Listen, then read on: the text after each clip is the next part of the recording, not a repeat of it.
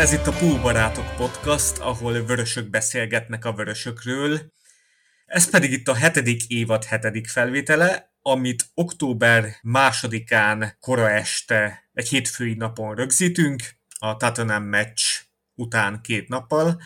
Az intrót köszönjük szépen Bóna Zsombor szurkolótársunknak és zenekarának, a Carson Coma zenekarnak.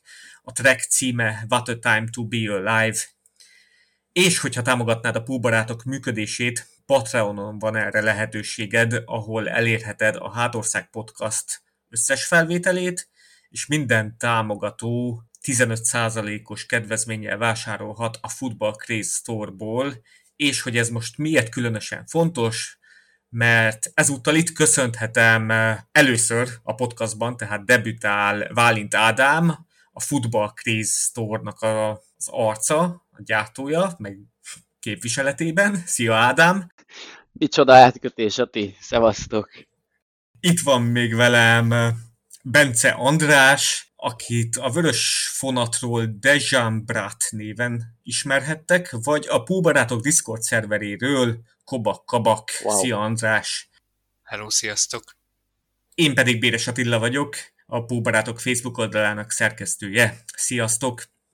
Témáink lesznek, hát mivel Ádám először vagy itt bemutatkozol, és hát lesz néhány szó itt a, a szombati közös meccsnézésről, ahol volt egy speciális vendég, ugye Szoboszlai Zsolt, és ha jól tudom, te végighallgattad neki a kis beszédét, amit meccs előtt tartott. Uh-huh, igen akkor erről is, hogyha pár szót mondanál, mert én nem tudom, egy 20 percet, ha hallottam belőle, vagy 15 percet, de közben vettem sört is, szóval csak így nagy vonalakban, hogy mi, mikről beszélt, hogyha, hogyha beszélnél. És utána Tottenham Liverpool 2-1. Ezt az adást eredetileg én ide meccselemzőket hívtam volna, csak hát, hát itt ezen nincs túl sok mindent elemezni inkább itt a bírói ténykedésről, a játékvezetésről fogunk diskurálni, és hogyha lesz idő, még itt a csütörtöki Unión Szent Zsiloáz elleni meccset is felvezetjük, de az csak így tényleg így röviden. Ezek lesznek a témáink, és akkor Ádám, egy rövid bemutatkozást, ha kérhetek, miért a Liverpool, mióta a Liverpool, ki vagy te, mit tettél le az asztalra ilyeneket? Oké, okay, és isztambuli gyerek vagyok, tehát a 2005-ös BL döntő az volt, ami nekem így ott dölt el, hogy, hogy én kinek fogok szurkolni. Azt a meccset egyébként egy fekete-fehér tévén néztem, még akkoriban kettő tévénk volt otthon, az egyik egy színes, egy másik egy, egy fekete-fehér, de hát addigra már mindenki aludt, ugye hosszabbítás, mindenki tudja, hogy mi történt ott. Szóval ez ilyen nagyon kellemes emlék. Ja, úgyhogy én azóta követem, hogyha nem is napi szinten a csapatot, mert akkor ugye még elég nehézkes volt, nem tudom, meccset nézni, vagy csak nekem nem volt lehetőségem. Nekem is necces volt, igen. Aha, aha, tehát akkoriban még nem tudom, mondjuk lehet, hogy 2005-ben már teletexten azért a meccset nézni. Kicsit érdekesen hangzik így 2023 októberében, de hogy a, simán előfordultak ilyenek is. Nekem az olyan volt, hogy nem volt ugye kábel tévénk, és a Viaszat adta, és a Kossuth Rádión benyomtam a, a sporthíreket, ami 20 óra 55 perckor volt, és bemondták, hogy a Maldini első perces góljával vezet a Milán, és akkor és úgy feküdtem le.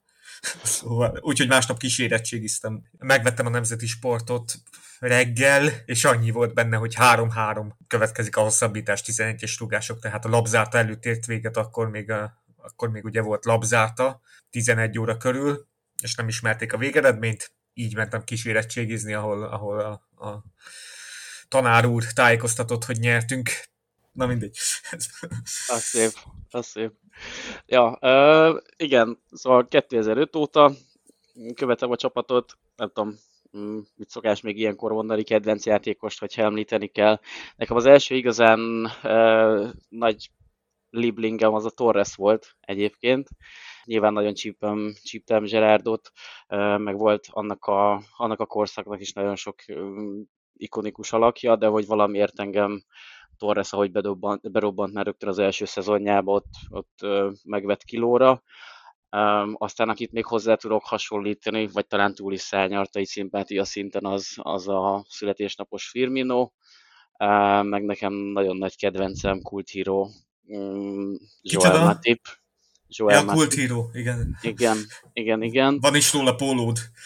Uh, igen, igen. Ugye, amikor a Messi tartja fel a mezét. Na, ez majd lehet, hogy az adás alá be lehet linkelni szépen, hogyha valakit érdekel. Ja, nagyon sok kedvencem van, de hogyha mondani kell a neveket, akkor, akkor talán őket emelném ki. Uh-huh. Mesélj erről a futball Krisztóról, Ádám. Um, hát ez egy bő két éves sztori. Mindig is érdekelt a grafika, meg, meg az egyetemi évek alatt nem tudom, ilyen Mm, egyetemi rendezvényeknek az arculatát, különböző eventeknek a flyereit készítettem, és ez így hátsó gondolatokban mindig ott volt, hogy valahol a foci, meg a grafika iránti szeretet ez valahol össze fog érni, és igazából ez kettő évvel ezelőtt jutottam el addig a pontig, hogy, hogy úgy, útjára indítsam ezt az egészet, és hát szeretnék vele sokkal többet foglalkozni. Ez egy ilyen, ez egy ilyen szerelem projekt, hogyha úgy tetszik, és nyilván tehát a, a szortimentnek a nagy része, meg a termékpalettának a nagy része az Liverpoolos cuccokból áll, pólókból, nyomtatott grafikákból, de szeretném ezt is bővíteni, úgyhogy dióhéjba, így ennyi. Igen, és általában ilyen közös meccsnézéseken, főleg mikor az OLSCH-val, OLSCH-nak van valami rendezvénye, vagy ők képviseltetik magukat ott a közös meccsnézésen vagy eseményen, akkor te is általában kiszoktál pakolni. Igen, tök jó mm, ez az OLSCH együttműködés, uh-huh. úgyhogy igen, én is jelen szoktam lenni, kiviszem a kis cuccomat, és akkor, hogyha valaki jön meccset nézni, akkor oda tud jönni, esetleg prób- pólót próbálni, szóval tök jó, hogy, hogy ilyen nyitottak a, a szövetségnél is, meg igazából ezt elmondhatom rólad is, Ati, tehát hogy most már nem tudom, bő egy éve kollaborálunk így a, a meccsnapi tipjátékok kapcsán, meg a fantazis mm, liga kapcsán is, szóval igen, próbáltam minél több helyre becsatornázni ezt a dolgot. Igen. Mm, szóval, hogyha a Póbarátok Patreon támogatói vagytok, akkor 15%-os kedvezménnyel tudtok vásárolni a Football Store-ból. Minden ilyen Patreon bejegyzés mögé, bár mostanában nem voltak friss bejegyzések, de megint internetben van sok írás, meg lesz Hátország podcast is itt a válogatott szünetben, tehát minden ilyen bejegyzésben én odaírom ezt a kódot, amivel olcsóbban tudtok vásárolni, és mindenféle póló, de főleg ezek a keretes képek tetszenek nekem, és láttam is a minap, hogy fotózkodtál egy ilyen, fogtál egy ilyen szoboszla is bekeretezett képet, és ott állt melletted valaki. Ugye közös meccsnézésen vendég volt Szoboszlai Zsolt.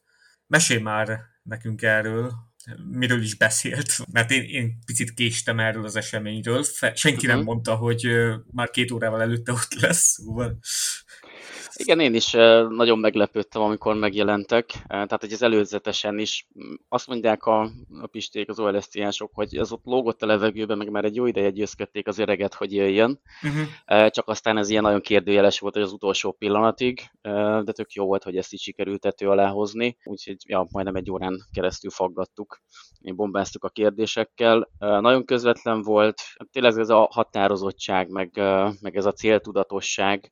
Volt egy ilyen kérdés, kérdés egyébként, és szerintem tök jól körülírja az egész beszélgetés, vagy hogy így a leglényegesebb, meg a nem tudom, én egy kicsit így elmosolyodtam rajta, hogy kérdezték, hogy gondolták-e, hogy ilyen hamar és ennyire be fog robbanni a Dominik, és az öreg ült így karba tett kézzel, és csak annyit mondott, hogy kétsége nem volt, kvázi. Uh, vagyis, hogy ez volt a mondani valójának a lényege, tehát, hogy elképesztő, hogy hogy építették fel ezt a srácot, hogy mennyi mindent pakoltak a kis idézőjeles hátizsákjába, mint muníció, és igazából, tehát, hogy nekünk is szurkolóknak voltak reményeink, én nem tudom egyébként, tehát, hogy én nagyon elfogult vagyok a Dominikkal szemben, nem azt mondom, hogy én ezt láttam előre jönni, hogy ekkora falatokkal zabálja fel a Premier League-et, és mindent, amit, ő, amit ő, tehát körülveszi ezt a, ezt a srácot, de hogy nagyon elhivatott, szakmailag nagyon ott van az öreg, nagyon profi, meg nyilván mindig azt kérdezik ilyenkor, hogy mi az, amit ők másként csinálnak, tehát mi az, ami megkülönböztetni a Dominikot az utánpótlásban, a magyar utánpótlás rendszerében pallírozódó tehetségek közül, és szerintem ez volt még a másik lényegesebb pontja ennek a beszélgetésnek, hogy a, hogy a belefektetett munkaórák, illetve az egyéni képzésekre fordított idő, tehát hogy az, hogy talán egy ilyen bagatel példával szemléltette ő is, hogy ha meg akarod tanítani a gyerekedet, akkor lehet másfél órát naponta iskolába küldeni. Olyan 18-19 éves korára már lehet, hogy ment neki az írás, olvasás, kicsit döcögni fog, de hogy már rendben lesz egyébként.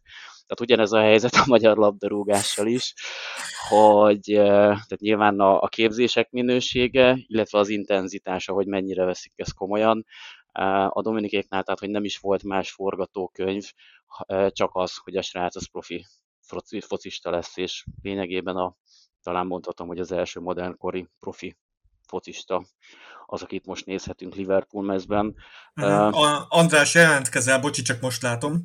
Igen, hogy pont ezzel kapcsolatban, hogy engem ugye mindig az érdekel, de szobaszajjal kapcsolatban, meg a magyar labdarúgás viszonylatában, hogy tőlük megkérdezte valaki a szakmán belülről, hogy ők hogy csinálták. És nem tudom, hogy ez elhangzott esetleg ezen Igen. a beszélgetésen. Igen, volt egy ilyen kérdés is, és azt hiszem azt válaszolta a Zsolt, hogy a, benne vannak egy ilyen, nem tudom minek mondják, ez bizottságnak vagy gyűlésnek, ahol a, az MLS-es képviselők is jelen vannak.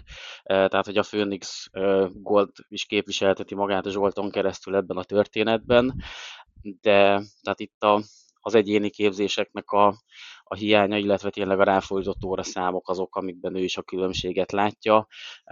Nagyon sarkosan egyébként, tehát hogy ez egy nagyon kötetlen beszélgetés volt, szerintem olyan dolgok. Nagyon-nagyon kötetlen, tehát nem is vagyok benne biztos, hogy itt ebben az adásban lehet konkrét idézeteket mondani, mert na igen, folytasd, bocs. igen, nagyon kötetlen volt. Nem csak röviden válaszolva a kérdésre, tehát meg elhangzott ez a, ez a dolog is, illetve kitért rá, hogy kapcsolatban vannak egyébként, de hogy olyan túl nagy figyelmet ez, ez nem kap így intézményesített országos szinten. Uh-huh. Um, igen. Ez szomorú. Igen. szinten. De igen, tehát nekem az, az jött ki ebből a beszélgetésből, amiket mondott, hogy itt sokkal, sokkal többet meríthetne az MLS ebből a sztoriból. Nyilván nem ennyire fekete-fehér ez a sztori, mm, de hogy ha valami működik, tehát hogy abból jó értelemben is lehet példát statuálni, és mhm. ezeket a mintákat átépíteni. Dolgozik nekem is ismerősebb egy utánpótlás képzésben, egyéni képzés szinten, és tehát onnan is csak ez a tábortűz mellett elhangzó rém történetek, ami így klub szinten visszaér. Igen.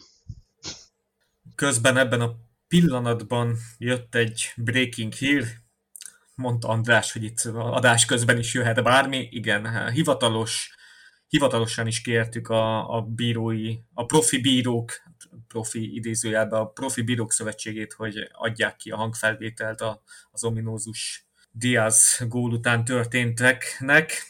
Mondjuk én a Jones Pirosra is kíváncsi lennék soha semmit nem fogunk ebből hallani, nem akarok ilyen nagyon pessimisten eh, hozzászólni, ez, de láttok erre bármi esélyt? Nem hiszem, hogy az elkövetkező napokban, hanem majd valamikor Howard bemegy a Monday Night Footballba, és ha úgy tartja kedve, akkor nem mutatja ezeket a felvételeket. Mert ugye volt már így ilyen a szezon elején, hiszen pont talán a Bournemouth meccs után, és ott ugye McAllister pillanat, amit később visszamondtak, hogy nem mutatták meg a más felvételeket, ugye, hogy, hogy jól döntöttek, ha rosszul döntöttek, vagy ilyesmi, ott azt mutatták. Hát igen, csak ez egy előre kiválasztott, tehát egy prezentációhoz. Igen. Uh, tehát gondolom nem, nyilván ilyen jellegű hiba nem hiszem, hogy előfordult. Mm, Ádám, van-e még, vala, Ádám, van-e még valami, amit kiemelnél erről a beszélgetésről, vagy bármi? Mm, nem, szerintem így velője az, az elhangzott a beszélgetésnek. Beszélgettél Zsoltal, vagy találkoztál vele? Igen, a meccsnézés után nyilván amilyen hangulatban voltunk, próbáltam azért egy picit elcsípni, és, és beszélgetni vele, ugye bemutattam neki én is az én gyerekemet, már mint a futballkrészt, és hát átadtam neki egy grafikát lényegébe, és tök jó arc volt. Nyilván most ő az, aki így a nem tudom, bombázzák folyamatosan ezekkel a megkeresésekkel mindenfajta relikviák reményébe, de most én is a kezébe nyomtam egyet, és tök jó volt vele. Tényleg csak így pár mondatot beszélni, de tök közvetlen volt itt is, és összességében egy, hogyha valami, mm, nem tudom én, azon az estén is meg még másnap reggel is nagyon rossz hangulatba ébredtem, nyilván nehéz volt ezt így kiverni a fejemből, ami történt, de aztán megpróbáltam inkább a pozitív dolgokra, meg ezeket a, igen, tehát a Zsoltal való beszélgetést, mint pozitív élményként elhozni, és erre inkább visszaemlékezni, aztán majd ezeket a traumákat a későbbiekbe feldolgozni, amit a bírói csapat összehozott. Egész sokan voltunk a Pista néniben, és hát jól indult a meccs, Szerintem térjünk is rá a találkozó kibeszélésére. A 25. percig én azt vettem észre, hogy irányítunk, dominálunk, és én ezt nem vártam Londonban ez ellen a Tatanem ellen. Jó meccs volt addig, hogy uh-huh. mind a kettő csapat voltak lehetőség, ezért mind a két csapat uh, rohant végig az egész mérkőzésen addig lényegében. Mind a kettőnél látszott valamilyen szinten elkezdés, hogy hogyan akarják megnyerni a meccset, és ez egészen addig tartott, és igazából a meccs érdemi részéről Jones kiállítás lehet beszélni, és nem feltétlenül azért, mert milyen volt az ítélet, hanem azért, mert utána nyilván visszaállt 4-4 egybe lényegében lóblokkba, és akkor kontráztunk, ami meg annyira sok érdekeséget nem tartalmaz, mint amit tartalmazhatott volna az a meccs összességében. Szerintem utána is rendben voltunk még egyébként már, hogy a, a Jones kiállítása után, tehát egészen a, a második kiállításig. Utána egy egyenrangú fel volt a két csapat, mert addig én úgy éreztem, hogy igazából mi vagyunk a jobbak. Nekünk látszik jobban a tervünk, hogy, és az működött jobban, viszont utána is tényleg teljesen padiban voltunk. És uh, én azt hiszem, hogy a 85. vagy 88. percig az XG is egál volt. Tehát mikor megtörtént a második kiállítás, még utána is egészen sokáig, tehát így, hogy visszaálltunk erre a, milyen formáció volt ez, 5-3? 5-3 volt inkább a uh-huh. Zsota kiállítás után. Zsota kiállítása után nagyon mélyen visszaálltunk, ugye nem volt csatárunk, és nem voltak helyzetei a Spursnek, tehát itt a hosszabbításba kezdtek el inkább már veszélyesebbek lenni, de mondom, teljesen egál volt az XG, én nagyon büszke voltam a csapatra, tehát hogy ezt így ilyen körülmények között lehoztuk, és egy abszolút balszerencsés befejezés volt a végén a Mati Pöngolja, tehát csak szuperlatívuszokban tudok beszélni egy vereség után a csapatról, ami nagyon-nagyon ritka. Hát nagyon fájó, még mindig mm, összességében ez, a, ez az egész. Ez a Mati Pöngol a végén, nem tudom, ez a tejszínhavon a cseresznye már, csak hogy még egyet a, nem tudom, haldoklóba, földön fekvőbe belerúgjunk. Hát akkor ez inkább egy ilyen szargolyó, vagy nem tudom, egy ilyen... Ja, nyilván. Igen, egy penészes, értem. egy penészes gőzölgő. Hívjuk Igen. akárminek. Szerintem is, mielőtt itt így a játékvezető rendelésbe belemegyünk, azt lehet elmondani, hogy ez a csapat maximálisan helytelt, és igazából Zsota kivételével mindenkinek csak a válvedegetés hát azért a teljesítményért mentalitásban olyat mutattak, amit az előző szezon során nagyon ritkán lehetett látni. De ezen a meccsen, például a Newcastle elleni meccsen is az látszott, hogy annak ellenére, hogy ez egy teljesen új csapat, ami még mindig formálódik már most, olyan összetartás és egymással pajtásjasság van egyből, hogy ez a jövőre néz elképesztően pozitív lehet. Csak nyilván szerencsésebb lenne ez például egy heroikus 2 való fordítással megtapasztalni, mint hogy kikapni egy ilyen potrányos mérkőzésen. Uh-huh, abszolút. Imádom, tehát terjednek ezek a videók TikTokon, meg mindenféle felületen, mikor uh, például a Darwin Nunez, ahogy uh-huh. lejön a pályáról, és teljes ilyen vagy, vagy egyes döntéseknél a megnyilvánulásai a Darwin Nuneznek, vagy mikor... Például a gól, gólnál igen, úgy igen. Örült, mint hogyha ő lőtte volna lényegében. Igen. Akkor, mikor a három közép hátvéd felmegy a szöglethez, és ott ott konzultálnak, hogy mit csináljunk kilenc emberrel, és hogyan próbáljuk ott, ott érvényesíteni az akaratunkat. Vagy... Robertson üvölt a sportársal, hogy mi, mi a francért volt a szög, szöglet, miközben kirúgásnak kellett volna lennie. De az igen. kedvencem. Igen, igen. Tehát ilyenkor, mikor mondjuk emberhátrányban van a csapat, de nem is az, hogy emberhátrányban, kettős emberhátrányban, és, és mint egy oroszlán, vagy nem, nem is tudom milyen has, hasonlattal élhetnék, elképesztő akarat látszott a srácokon. Meg koncentráció, hogy lényegében Márti hibáján kívül jó, sokba került alapvetően, meg Zsota Iván kívül, de mindenki más végig koncentrált volt teljes mértékig. És uh-huh. pontosan csinálta azt a feladatot, amit el kellett neki látniuk, és amúgy a cserék is. Akik érted, eddig bedobta többségében ilyen ligakupa meccsekre, Európa liga meccsekre, most beszállnak egy ilyen nehéz helyzetbe, tehát hogy nem nagyon tudsz beléjük kötni, hogy bármit is rosszul csináltak volna. És végig koncentráltan, mindegyik. És egy olyan csapat ellen, amelyik hát az egyik legjobb letámadásban. Tarthattunk attól, hogy mennyire leszünk pressing rezisztensek, de végül is nem voltak olyan durva labda vesztések szerintem, mint amiket akár kaphattunk volna. Abszolút rendben voltunk egyébként szerintem is, meg, meg itt mentalitás szinten is azt látszik, hogy tehát akkora nem tudom, lelki fröccsöt adott így a középpályás frissítés is. Talán a Klopp nyilatkozta a napokban, hogy neki is új lendületet adott lényegében. Tavaly nyilván tudjuk, hogy milyen szezonunk volt, tehát hogy mindenki annyira bele volt fásulva ebbe a sztoriba. Tényleg, mint egy falat kenyér úgy kellett ez a, ez a középpályás rebuild. Eredménytől mindentől függetlenül tényleg amúgy nagyon csak büszkének lehet lenni erre a csapatra, és baromi jól nézni őket, amilyen irányba megyünk. Szerintem egy, egy nagyon izgalmas szezon lesz ez így. Abszolút, igen, igen. Most nyilván YouTube kontentekből nem nagyon lehet, vagy érdemes feltétlenül elemezni azt, hogy milyen a hangulat a csapatnak, mert nyilván kell valami szinten PR késznek lenni ezeknek a videóknak, de azért az látszik összehasonlítva, amit tudom én, most ugye volt a e-sportnak, ugye a focis játékának a a focis játék ratingjeinek a bemutatás, hogy a mhm. játékosokon keresztül, és hát ég és föld a különbség a tavaly az az idejéhez képest például az hangulata. Abszolút. És ez én azt gondolom, hogy hosszú távon ez nagyon jól fog jönni. Főleg, hogyha még ki is alakul, és ebben segítenek is, hogy kialakuljon a mi versus világ érzés. Igen, igen. Az előző éveket is. Pozitívumokhoz én még kiemelném, hogy a, a Pista néniben is megjegyeztem, hogy, hogy Jones nagyon jó pressingelt ott a kiállításig, és mindenhol ott volt. Hát Szoboszlai meg ugye, ugye elterjedt ez a statisztikai adat, hogy a labda szerzéseink 25%-a hozzá köthető, uh-huh. és ez egy ilyen kloppérában klubrekord. Most, hogy aztán Simon Brand is ez így vezetve van egy táblázatba, és ez mennyire fix, százszázalékosan fix adat, nem tudom, de ő ezt... Számosítva egyébként mit jelent, vagy azt lehet tudni?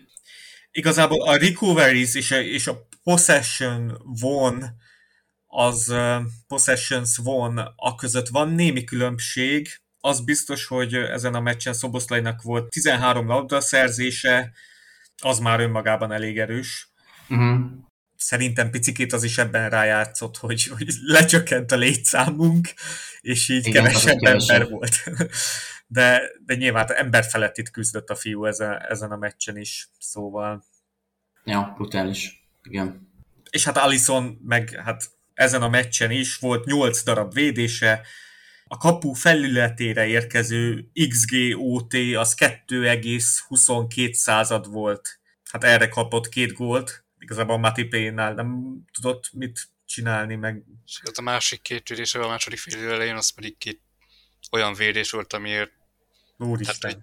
Mindenki arról beszélne, hogyha, hogyha nincs... Igen, olyan, mint, mint a Newcastle ellen kb. Az, tehát, hogy olyan szintű védések voltak. Félelmetes. Egyébként szerintem most már nagyon régóta nem találunk rá jelzőket, de amit idén meg aztán művel, um, ja, nincsenek, nincsenek rá jelzők. Isten életet, éltesse őt is, amúgy. Igen, 31 éves a mai napon. Igen, és ennek a meccsnek ő, a, ő volt szerintem a, az embere, a meccs legjobbja. Csak hát a vesztes meccsek után a klub nem szokott kiosztani ilyen díjat. No, hát térjünk rá a fekete levesre. 26. perc, Curtis Jones besárgul, majd, majd kiküldik a, a bírót a pálya menti képernyőhöz, ahol, hát én 10 másodpercet számoltam, de nem tudom, volt-e annyi, nagyjából addig ő egy állóképet nézett. Igen.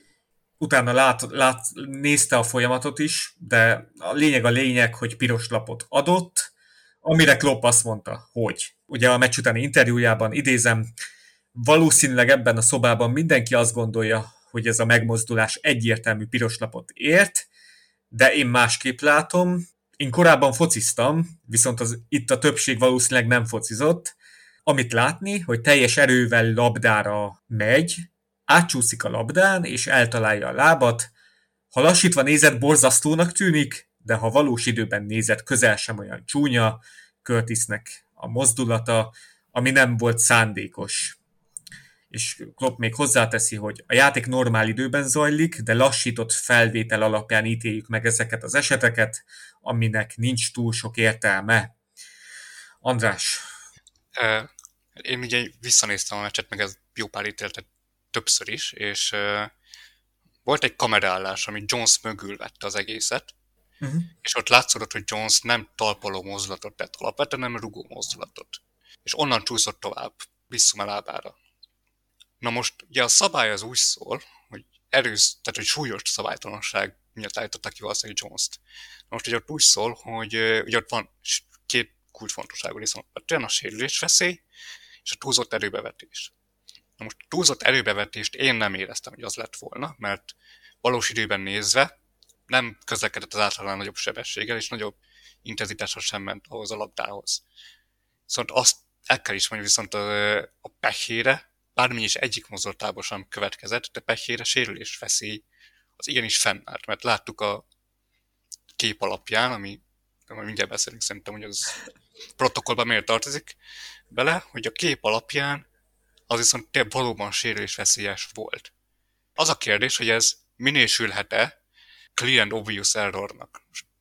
És nem, nem, nem, nem, nem minősítő, nem, nem. Szerint, szerintem, ak- nem. szerintem akkor, uh, hogyha viszont más esetekben is akkor ugyanúgy alkalmazzák, hogy a sérülésveszélyt veszik főképp figyelembe. És ugye volt, ugye amiben Hackpulla sérült, ugye udogi szerelése, sok mindenben, nagyon sok mindenben hasonlít ugyanaz a szituáció. Labdát ért a védő, a mozdulataiból nem következett az, hogy bármi ilyen módon sérülés veszély alakulhatott volna ki. Nem volt az nagyobb erőbevetés, nem ment oda nagyobb erőbevetés, mint szokott, viszont mégis sérülés veszélye fennállt összességében bal szerencse miatt. Csak Hapu ugye le is sérül, de mindegy. A különbség annyi, hogy ott nem volt stopli a ugye Udoginál, hanem csak ott a combja, vagy a sípcsontja alá akart be ugye Hakpúrába. Ugye Johnstonál ugye Pehére a sípcsont, a, sípcsontja, a stoplival ment ugye tovább és az jobb, rosszabbul nézhetett ki a felvételeken. Viszont, ha valaki meg tudja mondani, hogy lényegében mi a különbség, és erre komolyan kíváncsi vagyok, tehát nem költői kérdés, hanem komolyan kíváncsi vagyok, hogyha ezt meg tudja valaki mondani, hogy mi volt a különbség a kettőket, akkor én szívesen fogadom. Igen, tehát itt az, hogy sérülés veszélyt melyik okozhat.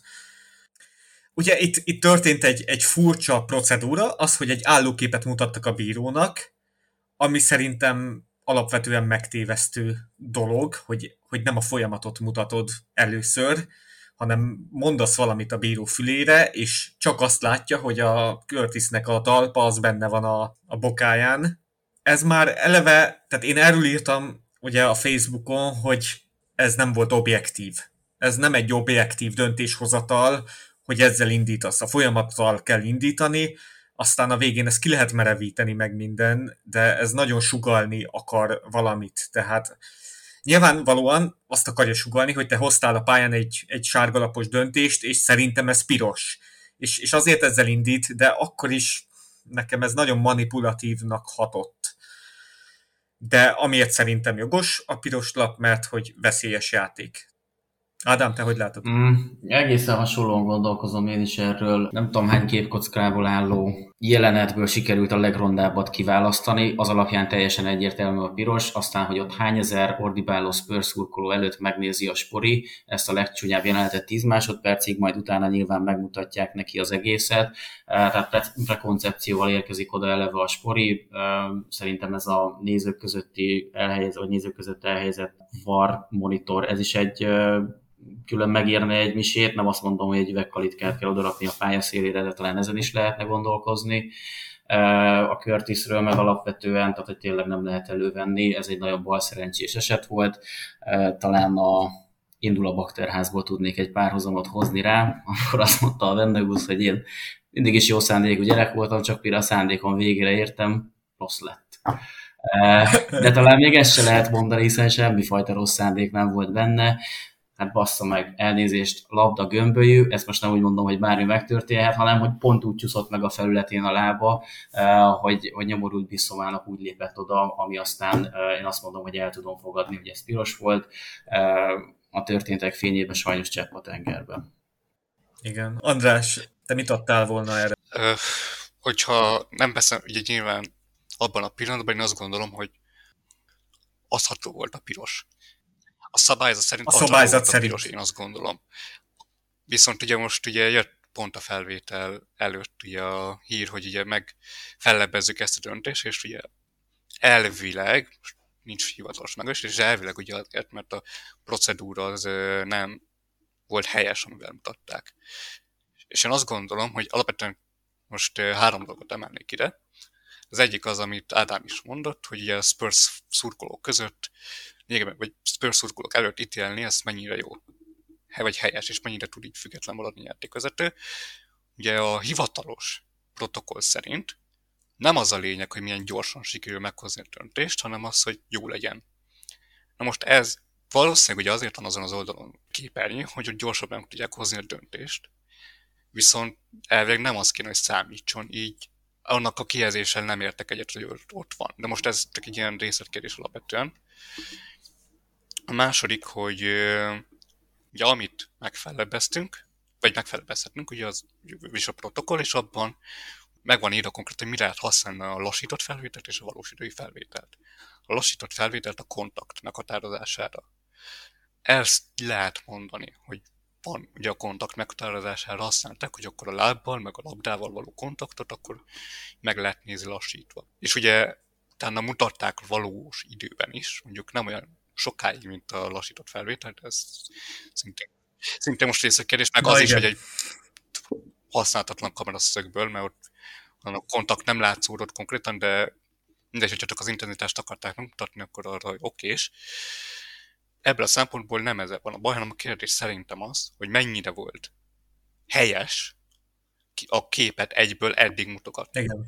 És ami a harmadik, hogy a hangfelvételek nélkül nem tudjuk eldönteni, hogy mi volt a videóbíró szándéka. Mit mondott nekünk, miért azzal kezdte, miért a képpel kezdte. Jogos volt, hogy egyetem, hogy a képet ideig mutatta, ugye a eljárás szempontjából.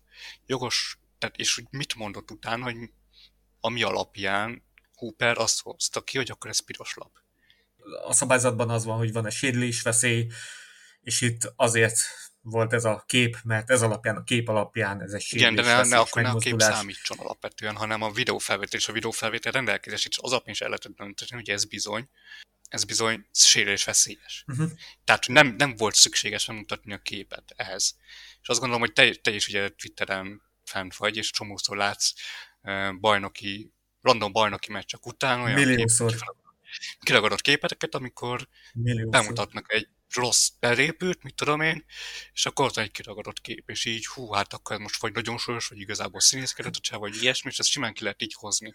Pillanatkép alapján nem lehet semmilyen ítéletet hozni. Ezerszer láttuk, hogy egy pillanatkép manipulatív tud lenni, és nem a valóságot mutatja. Tehát ez ezért volt szürreális. Igen. Igen, és az a kérdés, hogy ez mennyire része az eljárásnak. Hogyha ez nem jogosan az eljárás, nem volt jogos az eljárásban, akkor van esély, hogy ott, mit tudom én, csökkentik a meccs számot, eltiltandó meccs számot, vagy valami ilyesmi, de mondjuk ebben fel, alapvetően nem hiszek, hogy itt ez most sikerrel fog járni. Valaki fonaton írta nekem, hogy pár hete, vagy múlt héten a Gustónál is hasonlóan egy pillanatképpel indítottak, mikor újra nézték, szóval erre hivatkozhatnak, hogyha ez már Igen, csak, csak a, a hivatalos dokumentumban, amit konkrétan most itt van előttem. Akkor az alapján ott is egy hibás procedúra ott, lehetett? Ott nincs benne egy darab szó arról, hogy van-e, hogy képről. Tehát, hogy ott csak az van, hogy lassított felvétel, vagy gyorsított, vagy normál idejű felvétel. Uh-huh, uh-huh. Olyan nincs, tehát, hogy Ugye, Nyugodtan ragad ki kontextusból a képet, és döntsi úgy, ahogy kedved szerint tartja. Igen, igen, tehát hogy alapvetően erről nincs szó, mert nyilván ugye alapvetően a szabályozóknak a célja az volt, hogy ugye a felvétel alapján döntsön a játékvezető. Igen. És itt az a kérdés, hogy ez mennyivel ellenkezik azzal, ahogyan ezt meg kell hozni ezt az ítéletet. Igen. Ugye a szándék nem számít. Tehát tudjuk, hogy nem akart itt lábat törni, meg semmit nem akart a Jones. Igen, ha nem vagy, Roy, ha nem vagy Roy akkor nem akarsz lábat törni. tudjuk. Igen, tehát ez irreleváns a szab- szabálykönyv szerint. Az is irreleváns, hogy eltalálta a labdát, és meg igazából a labdán végigcsúszott a lába. A sérülés veszély a releváns dolog. Csak az a kérdés, hogy igen, hogy, hogy miért ez a pillanatkép. Hogyha végignézem azt az egész mozdulatsort, még akkor is rámondható, hogy itt sérülés veszély volt. Ugyanakkor szerintem ez egy hibás dolog az egész szabálykönyvben, hogy ilyenkor automatikusan egy ilyen mozdulatsorra adható a piros, mert tehát én, én egy ilyen mozdulatsorra nem adnék piros lapot. Hát igen, csak az a baj, hogy ugye ezt nem tudod konkretizálni, hogy most tehát, hogy egy rugó mozdulatból is lehet súlyos érvés okozó szabálytalanság, egy sima becsúszásból pedig lehet, hogy nem lesz semmi, pedig igazából mindkettő lehet ugyanolyan veszélyes. Abszolút, igen. Az a baj, hogy itt teljesen szubjektív döntések eh, születhetnek majd, és nincs következetesség. Én, én erre alapvetően azt gondolom, hogy két dolgot lehetne úgy konkretizálni. Az egyik az, hogy ha egyetlen egy testrész sem érinti a földet, miközben szerési kísérletet mutat be a játékos, és nincs nem elfejlés, vagy ilyesmire gondolok, hanem mit tudom én, becsúszás, vagy ilyesmi, amikor nem éri egyetlen egy testrészes a földet, akkor az automatikusan piros legyen független attól, hogy, hogy labdát érte, eltalálta valaki, vagy nem, mert az a legveszélyesebb. Uh-huh. Mert ott teljes mértékben kontroll nélkül van az ember, hogy mit csinál. Nem tudja visszahúzni a lábát, nem tudja lassítani magát, nem tud rendesen elfordulni. Ez, ebből lett, hogy Elios sérülése is például. A másik pedig, hogy ezeket tegyék akkor precedens értékűvé, hogy innentől kezdve az ilyesfajta esetek, amikor csak pekhe van, de ettől függetlenül sérülésveszélyes, akkor az legyen piros lap. Igen. Hogyha ez legyen a precedens. Az a baj, hogy itt, itt teljesen mazsolázgatnak, hogy egyszer így van, egyszer nem úgy van, és zéró következetesség. És vagy, vagy legalább akkor kommunikálják, hogy miért. Igen. És ez is baj, ez is baj, hogy de erről szerintem majd beszélünk később a kommunikációról. Szóval erről igen. Három meccs automatikusan egy ilyen instant piros, és megfellebbeztük. Hogyha komolytalannak ítélnék meg a fellebbezésünket, akkor erre még pakolhatnak egy vagy két meccset. Hogyha helytállónak ítélik meg a fellebbezésünket, akkor akár csak McAllister esetében ez egy nulla meccs, és dönthetnek szerintem úgy is, hogy lecsökkentik ezt a három meccset mondjuk egyre, tehát itt, itt a mozdulatsor alapján ez egy nem három meccses szabálytalanság szerintem. Tehát ez, túl nagy az eltiltás mértéke ahhoz képest, amennyire ez a mozdulatsor veszélyes volt szerintem. Szóval meglátjuk, hogy ebből mi lesz. Én meglepődtem, hogy megfellebbeztük, mondom, a, a szabályzat szerint szerintem ez egy adható piros.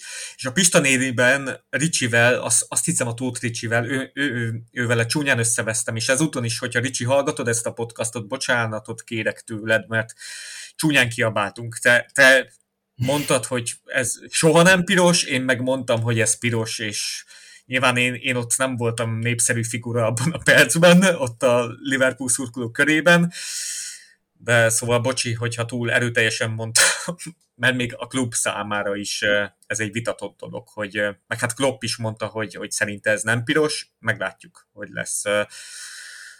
Ádám, szerinted mi lesz itt a ítélet, vagy a fellebezésünk után? Én meglepődtem egyébként, tehát hogy nem is, hogyha jól értem ezt az egészet, én nem értesültem, csak most átalatok erről, hogy, hogy miért is történt meg ez a fellebbezés, az nagyon pozitív szerintem. Nem is feltétlenül a, a piros támadjuk itt, hanem a, a döntéshozatalnak a módszertanát, illetve ahogy történt ennek az esetnek az, az idézőjeles vizsgálata. Ez sajtóhíreg, de valószínűleg így van, ahogy András mondta, tehát ez nem tudom mondani idézett András, de igen. Én meglepődnék, én meglepődnék, hogyha ennek lenne bármi pozitív végkifejlete. Um, nem akarok ilyen összeesküvés elméleteket behozni még, tudom, hogy ez az adásnak egy későbbi része. A, azt nem látod, hogy kompenzálnának ezzel? Azt akar, de azt akartam mondani, hogy leviszik két meccsre, és akkor itt egy csont, ezzel legyél, ezzel játszál, és akkor a, a lényegi része az pedig így el lesz bagatelizálva. Összességében nem látom semmi realitását annak, hogy, hogy akár egy tehát hogy egy meccsel kevesebbet kapjon mondjuk a Curtis, de hogy ennél többet én nem látok ebbe bele. Eltörlés szerintem biztosan nem lesz, szerintem adható volt. Ennyi. András, te most mit tippelsz? Alapvetően igazságos szerintem maximum az egy meccs lenne, de én amúgy azt tippelem, hogy nem fogják levinni. Uh-huh. És most tehát, hogy én az, nem tudom, hogy ez automatikusan három meccse az ilyen kiállítás. Az csak szerintem egy... automatikus, de bizonyos, bizonyos körülményeket figyelembe lehet venni. Nem tudom, hogy itt figyelembe veszik-e, hogyha nem. Mindegy, mindegy szerintem bár, bármi is volt az eredeti döntés, az lesz, uh-huh. az fog maradni. Uh-huh, uh-huh. Oké. Okay.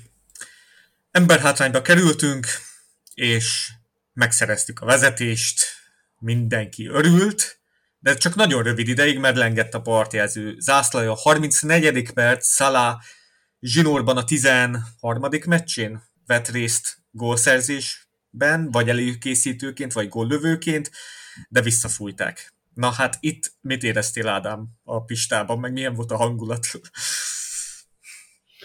Uh, én nagyon ki vagyok ettől. A, nem akarok egy ilyen rendelésbe belekezdeni. Mondtam neked, Ati, hogy lehetne akár egy másfél órás sípszó is ez az adás, hogyha arról van szó, és akkor be lehetne vágni a Cleveland kiborul című videót.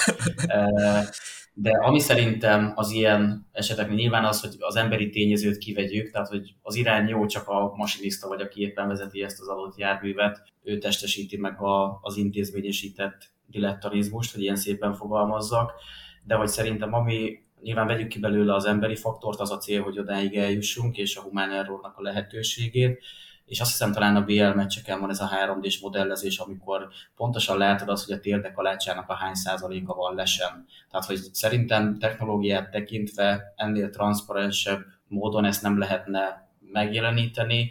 Az meg, hogy 10 másodperc alatt uh, tajtékzott mindenki a bölcsőbe, és, és tehát egy Majd a Pista, Pistában. Ja, bocsánat, igen. Tehát egy emberként követelte mindenki, hogy akkor legalább valami bizonyítékot dobjanak nekünk oda. Én is úgy voltam vele. Élőkép alapján biztos voltam benne, hogy nem les, aztán amikor megmutatták, vagy azt mondtam, hogy hogyha les is, akkor, akkor az nagyon necces és nagyon szoros. Aztán ugye vonalazás nélkül megmutatták a, a visszajátszást. Egyszer nagyjából, egy... de igen. Igen, igen, de abból is egyértelműen látszott egyébként, hogy ezzel alapvetően, tehát egy tök szabályos gól volt. Mm.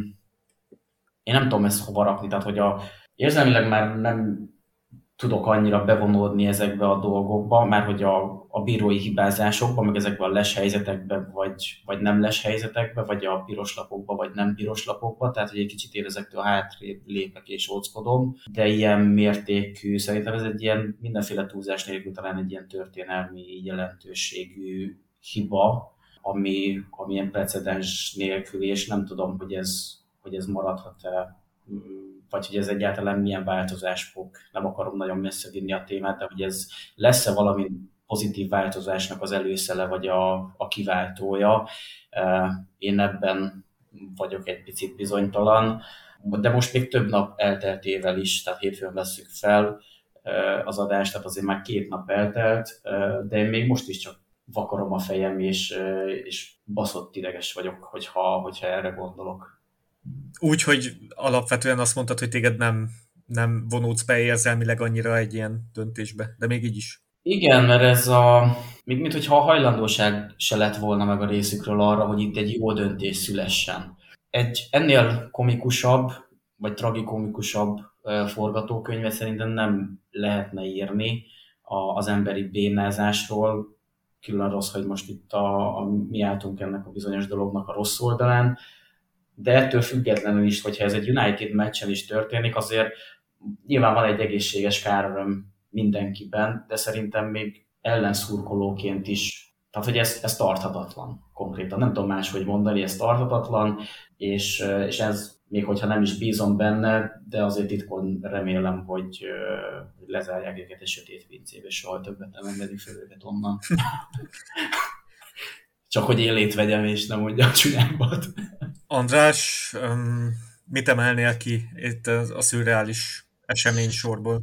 Hát alapvetően az, hogy bármi furcsa, de a Premier League-ben nem precedens nélküli az, hogy egy olyan ítélet nem születik meg, ami sért a játék szabályait. Ugye nem tudom, emlékeztek-e rá, de közvetlenül ugye a Covidos újraindítás után, 2020 nyarán, ugye volt az a Aston Villa Sheffield United mérkőzés, amikor Sheffield United oh. egyértelműen gólt szerzett. Csak a videó, a gól van technológia nem jelzett be, mert le volt takarva talán valahogy játékos át, nem tudom. Igen, ez a blind spot, ami 0,1 százalék az esély, hogy igen, ott igen. valami... És az, az volt az egyetlen egy eset a Premier League-ben, szerintem, az volt, amikor tényszerűen bizonyítható, bármiféle szubjektivitás nélkül bizonyítható, hogy ott a játék integritása sérült. Uh-huh. És az, tudjuk, hogy az is sokba került később, például a Borg. Simán lehet, hogy kiesett volna a akkor, nem? Igen. Igen, és még azt is tegyük hozzá, hogy ritka az olyan eset, amikor kétszer van magyarázat, és mind a kettő után egyre rosszabb a helyzet. Ugye először itt azt néztük, hogy itt hát mi a franc, itt mi, mi, hogy történhetett ez. Ugye kijött az a magyarázat ugye a meccs után közvetlenül, hogy ugye komoly emberi mulasztás történt. Ami az már más kérdés, hogy más szakmákban ezért uh, mi a következménye ezeknek, ezeknek a komoly emberi mulasztásoknak, nem hogy a világ legértékesebb bajnokságának játékvezetőinél, de ugye itt felmerül, hogy ez hogy, tehát hogy ezt így hogy lehet fizikailag megtenni, hogy egy ilyen hibát elkövetsz. És amikor kijött ugye a Dale Johnsonnak a magyar vagy cikke, vagy tweetje, hogy mi történhetett, akkor meg még több kérdés felült fel, hogy egyrészt nem látták-e azt, hogy felemeli a partja ez az ászát, ami egyetlen benne volt a közvetítésben. Látszott. Hogy nem látták azt, hogy senki nem örül a gólnak? Igen, meg hogy a középkezdés nem onnan szokták elvégezni. Hogy nem hallották azt, hogy a Tatanem szurkolók éjjeneznek? Hogy nem vették észre, hogy felállnak szabadrúgáshoz? Hogy nem látták azt, hogy nem változik a eredménykijelző? Azt, hogy a nem, azt nem, és tehát így felmerül egy kérdés, hogy ez, ezt így hogy sikerült összehozni? Vannak bent, minimum ketten, azt hiszem többen vannak bent a videószobában. Egyiküknek se tűnt fel ez. Senkinek. Egészen addig, hogy nem tudjuk meg a, tehát nem kapjuk meg a konkrét hangfelvételeket, amit ugye most kérvényezett a Liverpool. Egészen addig ezek a kérdések nem, fognak megvál, nem kerülnek megválaszolásra. Valamint az is felvet egy komoly kérdés, hogy aki ennyire képtelen arra, hogy kommunikáljon világosan, az miért van ilyen pozícióban? Tehát, hogy ez egy olyan szintű, olyan sok kérdés vett föl, ami egyszerűen nem lehet elmenekülni, az a jó hát emberi hiba történt. Hány embernek kell ehhez hülyének lenni, vagy kellett ehhez hülyének hát, hogy... lennie, hogy ez megtörténjen? Konkrétan mindenkinek. Tehát, hogy nem is az, oké, okay, a, a les is nyilván, tehát, hogy nem tudom, amíg nem volt var, simán előfordulhatott hiba, behúzták, nem húzták, teljesen mindegy, ezt most már régen elengedtük szerintem, meg nem is arról beszélgetünk itt sem, hanem hogy hogy történhetett ez meg. A döntéshozatalnak megint csak a módszertana az, ami hát nem az, hogy sántít, hanem nem tudom, mit csinál. Elmegyek egy levél Xanaxér, mindjárt jövök. Oké. okay. Dale Johnson, ugye, aki itt a, a bírói szövetségnek a kirakat újságírója, vagy kirakat embere, tehát mikor még semmi közleményt ki nem adnak, ő leírja, hogy mi történt. Ez is egy furcsa sztori, hogy van egy újságíró, aki hát folyamatosan kommunikálja, hogy mi hogyan történt. Hát ezt úgy tudom jellemezni, nem tudom, hogy mennyien ismerik így a hallgatók közül az avatárból.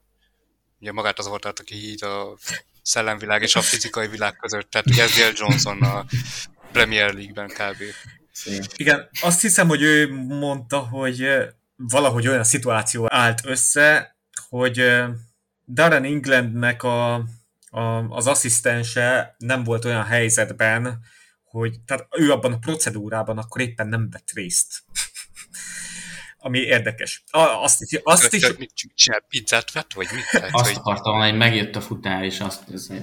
Tehát, hogy könyörgöm, meg azt nem mondják nekem, hogy ott van 87 különböző képernyő, hogy abból nem volt, tehát hogy nem létezik, hogy egyiken sem mutatták meg a valós idei felvételeket. Meg hány percig szokták egyébként, bocsánat, Ati, hány percig szokták varozni ezeket az eseteket, hogyha ilyen e, necces, vagy, vagy akármilyen les? Tehát, hogy azért nem 5 másodperc, vagy nem tudom mennyi volt, 10 másodperc alatt kb. E, ott voltak, ott tartottak, hogy jó, akkor meghoztuk a döntést, utcú neki, menjen a meccs tovább. Nekem ez is nagyon furcsa volt, hogy ilyen hamar. Itt most gondoljatok abba, hogy van egy kormányos, Darren England, és ő van döntéshozó feladatkörben, és ő azt hiszi, abban a hitben van, hogy, hogy itt gólt adtak, és uh, igen, hát rászólhattak volna. Bocsi, ők nem, nem hallgatnak kommentárt amúgy? Nem tudom. Szürreális, tehát abszolút szürreális, és ami még furcsa, Dale Johnson azt is mondja, hogy ha itt a félautomata van rendszer lett volna, amit a csomó topligában meg nemzetközi meccseken elfogadtak, ez a hiba akkor is megtörtént volna. Ugyanis ez olyan szintű emberi hiba, hogy ez ott is jelen lett volna a félautomata rendszerben is, mert még, még ott is valamilyen szinten ezek a, tehát ott is emberek kezelik a rendszert. Hogyha ez a félreértés megtörténik, akkor ott is úgy, a, úgy alkalmazták volna a rendszert, hogy ott is elbaszódott volna a sztori. Ez tipikusan annak az esete, hogy minél tovább magyarázza, annál kínosabb szerintem. Tehát, tényleg így minél több, most felmerül bennem egy kérdés, hogy videóbíróban nem kommunikált azt, hogy hello srác, bocsi, azt csekkolom, hogy nem volt teles a, nem volt telesen Luis Diaz, vagyis a játékos, a támadó játékos, és akkor ott egyből volna, hogy hát de mi azt ítéltük, hogy lesz. Tehát, hogy két, két szó hangzott el, hogy check complete, és uh, sem előtte, sem utána szerintem semmi. Egészen addig még, tehát, hogy, még nem rea- realizálták. De ilyet, ilyet, nem, de, de ilyet nem lehet csinálni. Uh-huh. Igen. Az asszertív hogy... kommunikációnak a teljes hiánya, ami nem tudom, tehát hogy majdnem minden szakmában, tehát hogy ez alapkövetelmény, nem uh, sört rendelsz a haverodnak a pultnál, és félreérted, hogy kicsit vagy nagyot, vagy nem tudom, hanem azt nem is az volt, hogy ment, ment a, mit tudom, egy szabálytalanság történt, és ment a játék tovább, akkor nem úgy némán ellenőrzik, hanem hogy meg volt adva a lehetőség, hogy megálljon a játék, tudjanak kommunikálni, hogy várjál tesó, most ezt megnézzük. Ez, és látok, nem volt hosszú idő, hogy ezt megcsinálják. Szerintem rekordidő alatt hoztak döntést. Ugye? És amúgy hozzáteszem, hogy amúgy jó döntést hoztak, ugye mert az volt a hivatalos, jól húzták be vonalakat, meg döntés jó volt, csak a kommunikáció nem. Tehát, hogy ilyen nincs. De hogyha Igen. egyébként ö, ö, akkor szintén felmerül a kérdés, akkor miért nem mutattak vonalas ábrát, ö, amikor zöld a vonal, tehát ez amikor meg a másik. a támadó játékos ugye ö, nincsen lesen. Tehát, ez meg a másik, hogy, tehát, hogy annyit sebből az a vicces, hogy senkinek nincs meg a hivatalos vonalazás. Tehát így kifelé, nincs meg a nem Sky Sportsnak. Nem is készült. Szerintem ké- készült, csak nem küldték el. Tehát, mm. nincs meg a Sky Sportsnak. Tehát valamikor a 60. perc környékén írta ki Jamie Carragher Twitteren, hogy semmit nem kaptunk, itt, itt valamit nagyon elcsesztek, tehát ez már nekik egyértelmű volt minden tévistúdióban, tehát a Spillernél is 5 percenként mentek oda a, a szerkesztőhöz, meg a, a vágóhoz, hogy, hogy kaptunk már anyagot erről, vagy, vagy, vagy most mi van, mert mindenki ezt várta. Még egy valamit elmondanék, hogy ugye felmerült az, hogy a, meg lehetette volna állítani azután, hogy elvégezték a szabadrugást. Erre akartam rátérni, igen. Ja, ja, bocs. Tehát hogy ott van egy felvétel, hogy Hooper ott megáll egy pillanatra. És, és ott ugye azt hiszem... Realizálódik nem, a fejében, hogy itt el lett cseszve a... Igen, és ugye ez azt hiszem, hogy a szabadrugás elvégzése után volt, nem? A szabadrugás elvégzése után 25 másodperccel talán?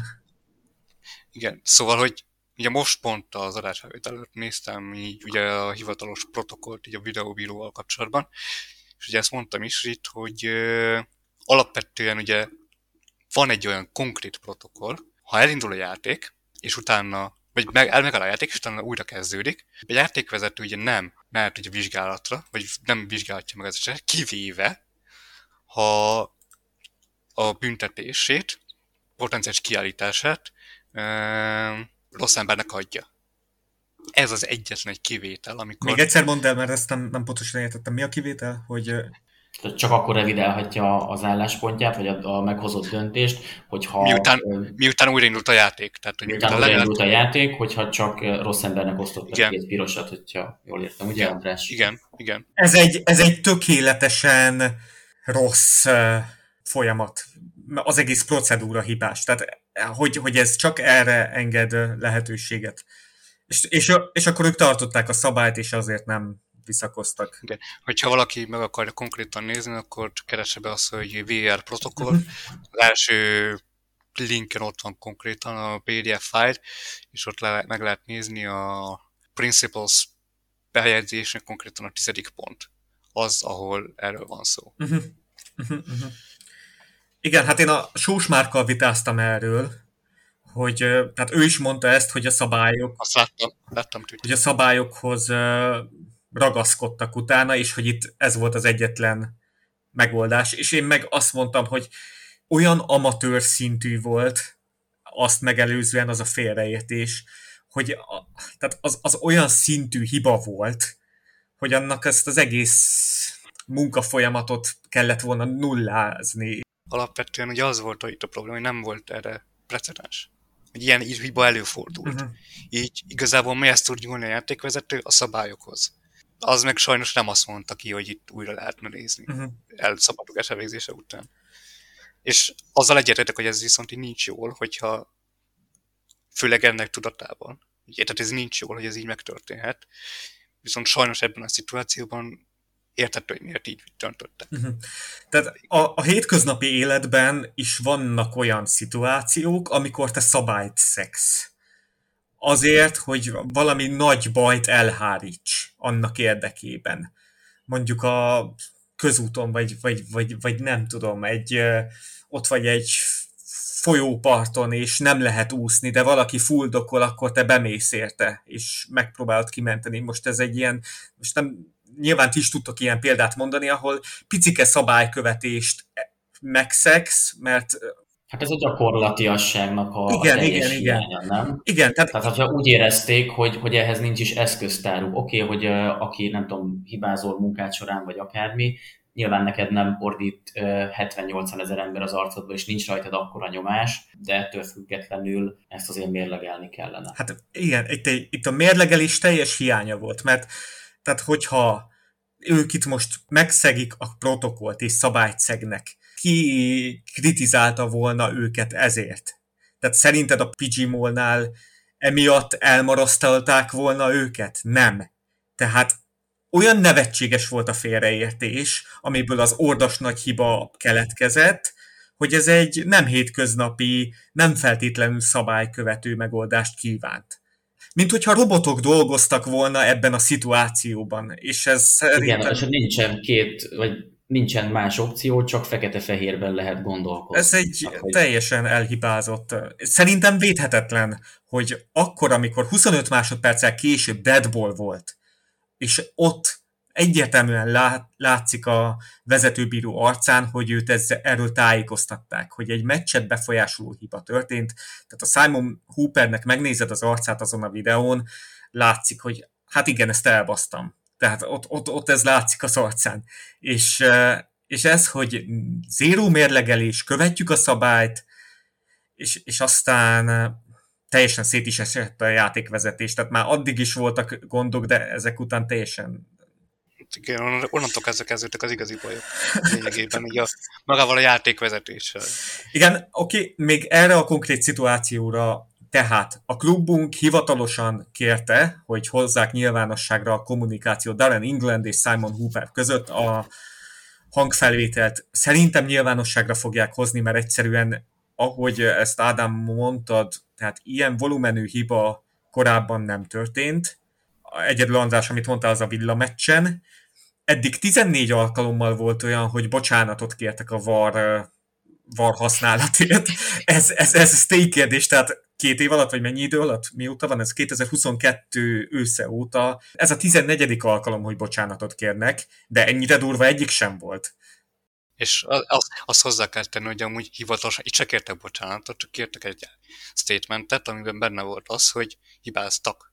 De nem egyenlő az, de egy szóban nem, szó nem volt arról, hogy bocsánatot kértek volna. Volt itt több statement, tehát Howard Webb felkereste klubunkat, és ő bocsánatot kért elvileg, és még a Hoopernek is volt egy statementje, amiben én úgy emlékszek, abban is volt bocsánatkérés. Az lehet, hogy a PG Moldnak nem volt a hivatalos közleményében bocsánat. Igen, igen, erre, erre gondoltam még.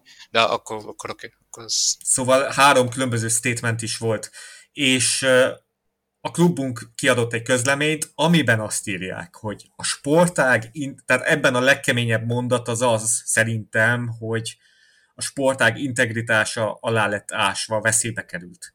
És akkor az újságírók most, eh, meg Gary Neville ezen felháborodtak.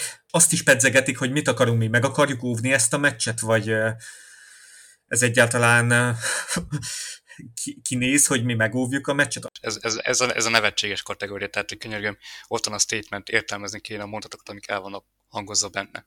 És aztán most csomó ember a Twitteren, meg ilyen platformokon most elkezdenek jönni a saját értelmezésükkel. Él, nem az, hogy élményeikkel a videóbíróval kapcsolatban, hogy ez nem volt 11-es, az 11-es volt. Gary Neville azt mondja, hogy bocsánat, és elég lenne, láttuk, hogy sokszor elég, hiszen 14 alkalom után sokkal jobb lett a játékvezetés. Mit, olyan újságírók, mint Adam Crafton, meg mit tudom, Guardian újságírók mondják, hogy teljesen félre, tehát nem is az, hogy félreértelmezik, olyat látnak bele a statement, hogy nem volt benne, és ahelyett itt az menne, hogy akkor jönne, mit tudom én, United szurkoló, Arsenal szurkoló, Nottingham Forest szurkoló, és azt mondja, hogy bazd meg, az nálam, az én csapatom is volt ilyen szarít élet, meg a tiédnél is. Sőt, ezt mondják, de utána nem az a konklúzió, hogy bassza meg, hát szar az egész. Nem, hanem az, hogy hát akkor Liverpool miért sír. És ez most nem az, hogy úristen bántsák a Liverpoolt, meg ilyesmi, nem. De most közéletben is így működik az, hogyha nem tudsz addig rendszert megdönteni, amíg az emberek össze nem fognak. Igen. És ugyanez, Igen. hogyha Igen. nem fog, a szurkoló és a klubok nem fognak össze az ellen, hogy ö, ilyen ítéletek szülessenek, akkor nem lesz változás, mert miért tennék? És akkor utána meg jön a következőjét, amikor meg megint lesz egy rossz ítélet, mit tudom én, a Brentford ellen, mondjuk pont most volt a Brentford ellen rossz ítélet, mit tudom én, a Bormus ellen, és akkor meg ő fog sírni. A Bor- Bormus fog sírni, hogy akkor ez most mi? És teljesen jogosan, és mindegyik igen, abszolút jogos. Igen. De ahelyett, hogy itt most az lenne a kérdés, hogy jó, hát akkor az én klubom nem adott ki ezzel kapcsolatban közleményt, meg mit sírnak, mit tudom én, ahelyett, ehelyett lehetne mondjuk arra fordítani, hogy mindenki álljon bele ebbe a történetbe, és mondja el a saját élményét, és csak így lehet változás érni, hogy azt mondjuk, hogy ez szar, az egész. Nem valaki mellett, valaki ellen, hanem össze kollektíven szar az egész. És enélkül nem lesz változás. Bizalmatlansági indítvány, vagy nem tudom, hogyan kellene, hogy ez materializáljon, de... Nyomás helyezni a Mm. Premier League részéről a tök hogy, hogy... mondasz. hogy valamit tegyenek. És lennének rá módszerek, én azt gondolom. Igen. Adam Crafton, The Athletic, az elhangzott az ő neve aki minthogyha ős mellett érvelne, hogy nehogy már nyilvánosságra hozzuk ezt a beszélgetést, mert az lejáratja a bírókat. És ez csak erre jó, hogy lejárassa a bírókat. Ennél jobban? Ennél jobban? Tehát egészen szürreális, hogy egyes angol újságírók így elkezdik védeni a bírókat, azokat a bírókat, akiket nem lehet kritizálni. Tehát a játékosok, az edzők egy árva szót nem nem mondhatnak semmit. Tehát azt írta az Alison, hogy, hogy igazából nem tudja véleményezni a sztorit, mert olyan, mintha egy ilyen börtönben lenne, vagy, vagy nem tudom, mert nekik nem szabad ehhez hozzászólni. A McAllister meg leírta, hogy 9 versus 12 ember volt, és akkor már valaki amellett is, tehát írja, hogy meg kéne büntetni, mert na jó. A saját reputációjukat bombázzák szét, és akkor ott van az érem másik oldalán az, hogy a szezon kezdetött ugye milyen szabályi változások léptek életbe, amik ugye az ő tiszteletüket kellene, hogy megóvja. És azt se hogy... tartják be. És azt se tartják be, ezt tegyük hozzá. Igen, tehát hogy ez annyira mm, visszás, meg nem tudom. Lépjünk, Kati, vagy nem tudom. Neked benned kell? Nem, nem úgy mondtam, csak a témát lapozzuk. Az a baj, hogy ez egy olyan komoly, vagy hát olyan hosszú téma, hogy na igen. Szóval kikértük a hangfelvételeket, meglátjuk, hogy azt meg fogjuk-e kapni. Azt Paul Gorst, a Liverpool Echo klubhoz közeli újságírója kihangsúlyozza.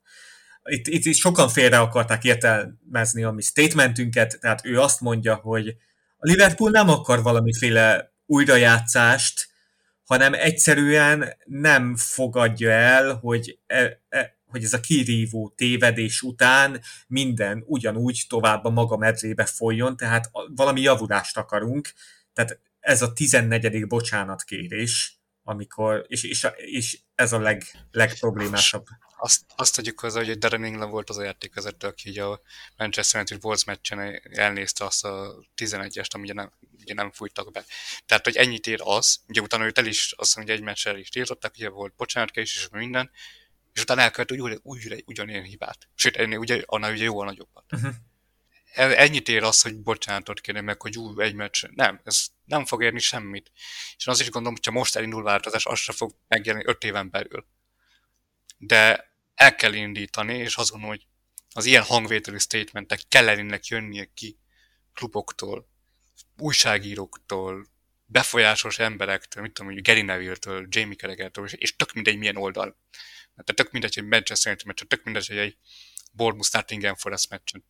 Ezeknek nyomást kell helyezni, hogy legyen változás. Mert anélkül nem le. Tehát nyomás helyezés nélkül nem lesz változás. A klub ebben most beleállt. Tehát a klub minden fronton. Hát mondjuk ebben csoda is lett, hogyha nem állnak bele. De, de azért ennyire beleállni, tehát tényleg uh, hivatalos statement, akkor a, a Jonesnak a piros lapját megkérdőjelezzük, és, és most még ugye kikérjük a hangfelvételt is erről a bizonyos szituációról. Tehát ez érzékelhető, hogy ők most itt komolyan gondolják, és még ugye kilátásba helyeztek, hogy, tehát hogy megvizsgálják, hogy milyen eszközök vannak a kezükben hmm. óvni. Lehet-e, András, szerinted, vagy van-e erre lehetőség? Mert a, a púlbarátok, egy nem. pillanat, a púlbarátok Facebook oldala alatt, ha 20 nem írták azt, hogy óvni kéne, akkor senki nem írta. Szerintem ez egy baromság, de szóval András. Szerintem nem, nem lesz ebből rúgvás, és szerintem nem is ez a cél alapvetően. Uh-huh. A közelményből sem ez jött ki. Abszolút. Tehát, hogy ott amikor volt egy olyan rész, most tudom, hogy mely bekezdésben, hogy ott ugye össze, minden klub szempontjából ez fontos lenne, hogy ez ne sérüljön ez a, játék integritásra, tartsák be a szabályokat. Tehát, hogy ebből a szempontból szerintem nem alapvetően nem ez a célja a statementnek, hogy itt, hogy itt akkor úgy, úgy játszák újra onnantól kezdve csak 0 10 emberrel, hanem az, hogy ilyen ne fordulhasson elő többet. Uh-huh. És uh, még annyit szeretnék tisztázni, hogy szerintem minden senki, senki nem gondolja azt, hogy következetesen Liverpool ellen fújnak bármikor.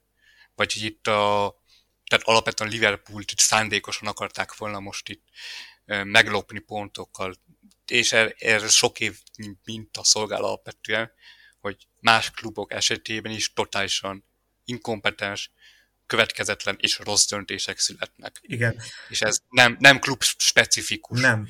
Azt a kérdést nyilván fel lehet tenni, hogy mennyire jó egy játékvezetőnek, hogy elmegy az Egyesült Arab Emírségekbe egy Premier League rangadó előtt játék vezetni. Igen. Ez nyilván, és hogy ez mennyire nem egyezik a FV-nek, meg a PGMO-nek a szellemiségével, meg azzal a té- tehát jó, ebben sem mennék bele ennél részletesebben alapvetően.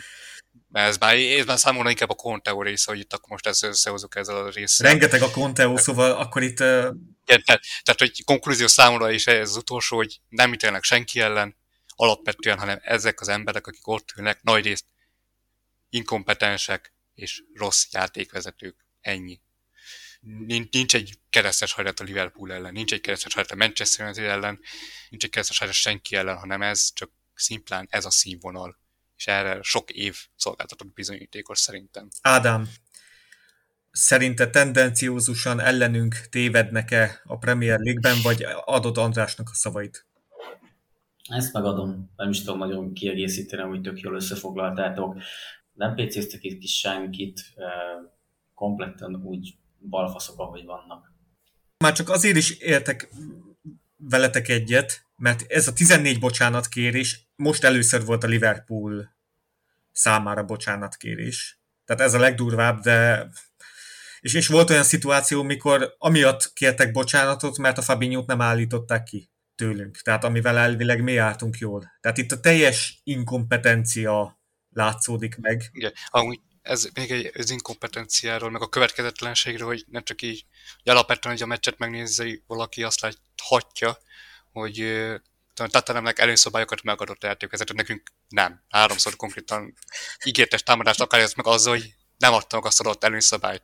De egyben az is következetlen volt, hogy az első félben volt egy eset, amikor Luis Diaz és Romero ugrott fel, ugye és ott Luis Diaz könyöke elért a Romirort, tehát nyilván nem volt szándékos, meg ilyesmi. Ott Luis Diaz nem kapott semmit, második fél Robertson ugyanezért kapott egy sárgalapot. Tehát, hogy mi a, mi a következetesség itt?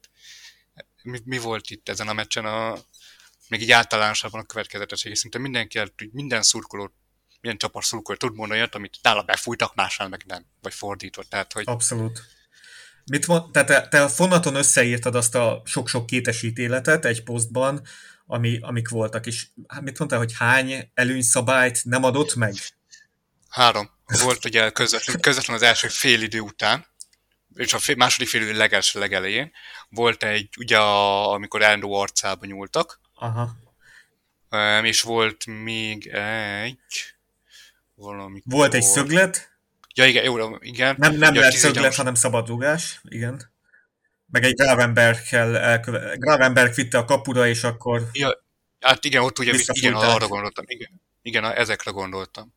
Tehát ez egy és... tökéletesen amatőr döntések voltak. Itt már szerintem a vezetőbíró Igen. egyáltalán azt se tudta hol. Nem, ott, ott már szerintem ott amúgy a fél időben ez teljes mértékű tudomására jutott, hogy itt mi is történt, és mondtuk, ez szerintem ő már végig az volt, ez volt végig a fejében innentől kezdve. És ez nagyon rossz irányba vitte előtt a meccs alakulásában szempontjából, nem tudta kizárni ezt a hibát. Uh-huh. Igen. Én, amire reagálnék, mondtam, hogy legalább 20 komment volt, hogy óvjuk meg a meccset, és ahogy mondtad, tehát ennek semmi értelme az ég egyött a világon. Egyrészt, mert bohócot csinálnánk magunkból, mert semmi következmény nem lesz. Másrészt nem lehet érdekünk az, hogy egy sikeres óvás, szerintem.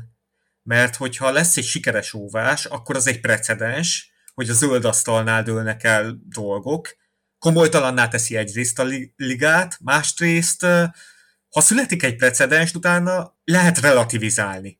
Utána már nem lesz olyan, hogy van egy végeredmény, és az biztonságban van. Tehát utána már bármikor lehet találni olyan hibákat, amik miatt óvni fognak. Tehát egyszerűen ez egy hatalmas butaság, amit itt sokan követelnek szerintem. Itt a játék védelméről, játék védelmét illetően egyrészt. Meg hát sokan mondják, mondanak, hogy ezen három pont múlt. Hát nem, tehát hogyha ott be is találunk, még a Spurs megfordíthatta volna, nyilván nem tudjuk, hogy mi lett volna, ha.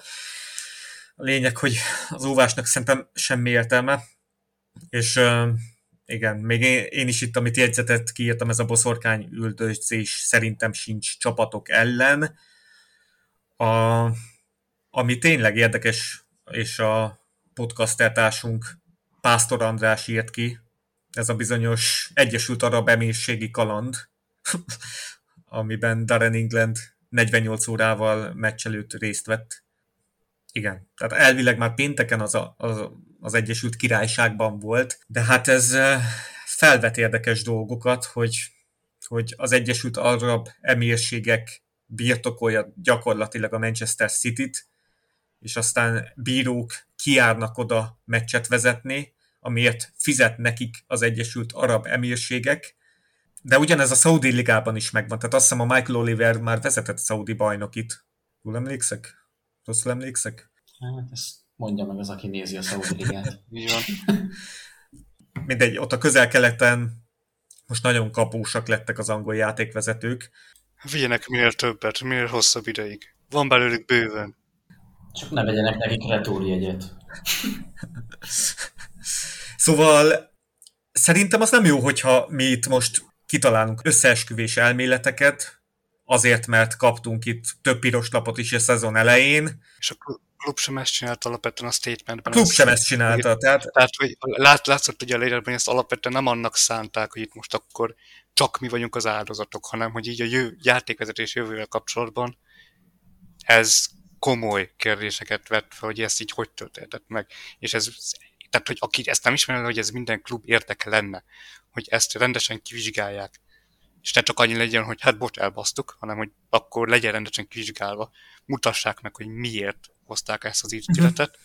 Tehát, hogy ezt valaki azt mondja, ez nem a saját klubjának is az érdeke, akkor az, tehát nem tudom, hogy mit gondol pontosan. És a Spirit of Shankly is ugyanígy kommunikálta le, hogy itt egy közös érdek van a Gödri Bulcsúval, mikor ilyen bírózásról volt szó, mindig arról beszéltünk, hogy itt vagy az mind a 20 szurkolótábornak, vagy mind a 20 klubnak ki kell állnia együtt. És az úgy nem fér bele, hogyha, hogyha azt mondod, hogy Hát én Liverpool szurkoló vagyok, és igazából minket sújt a legjobban ez az egész. A másik 19 szurkolótábort annyira nem, nem sújtja, inkább minket, mert velünk akarnak kicseszni.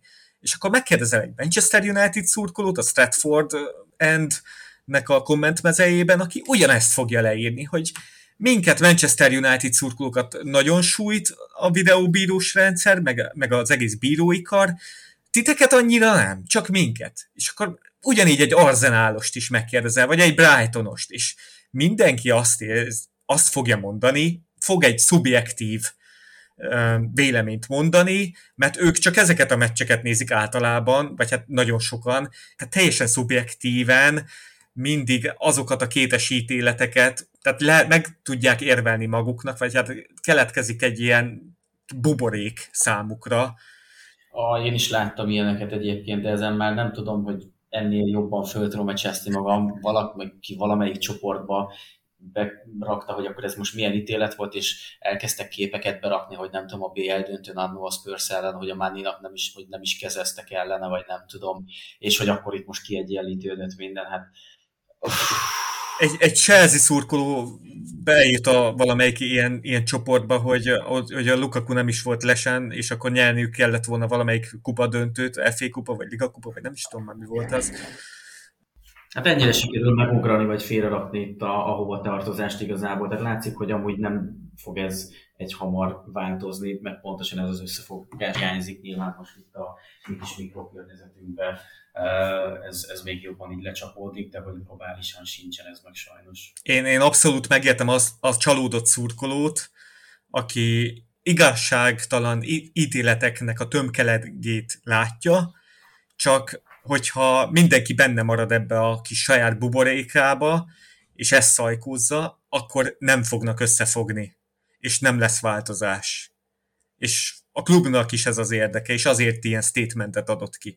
Tehát nem, itt nem boszorkányüldözés van a Liverpool ellen, meg más csapatok ellen, hanem itt az összes, mind a 20 csapat, jó, a Manchester City, azt talán így zárójelbe teszem, mert de, de gyakor, de hát még náluk is vannak kétesítéletek, minden csapatnál vannak, tehát a, a 20 csapat egyszerre szívja azt, hogy a bírókat nem lehet felelősségre vonni, a bírók következetlenek, védi őket egy olyan burok, amit egyszerűen nem lehet átütni, és, és ahogy mondtad, tehát England is, ez a Darren England bármit csinált eddig, egy bocsánatkéréssel el volt intézve, most meglátjuk, hogy ennek mi, milyen következményei lesznek. Várunk, mint várunk egy olyan szervezettől, aminek az egyik volt tagja, ugye Mike Dean, nyilvánosan mondja, hogy azért nem hívott ki valakit a monitorhoz, mert hogy ő a, mert úgy fogalmaz, hogy he's my mate, tehát hogy tehát egy kulcsfontosság, könyörgöm, tehát innentől kell, és ráadásul az élén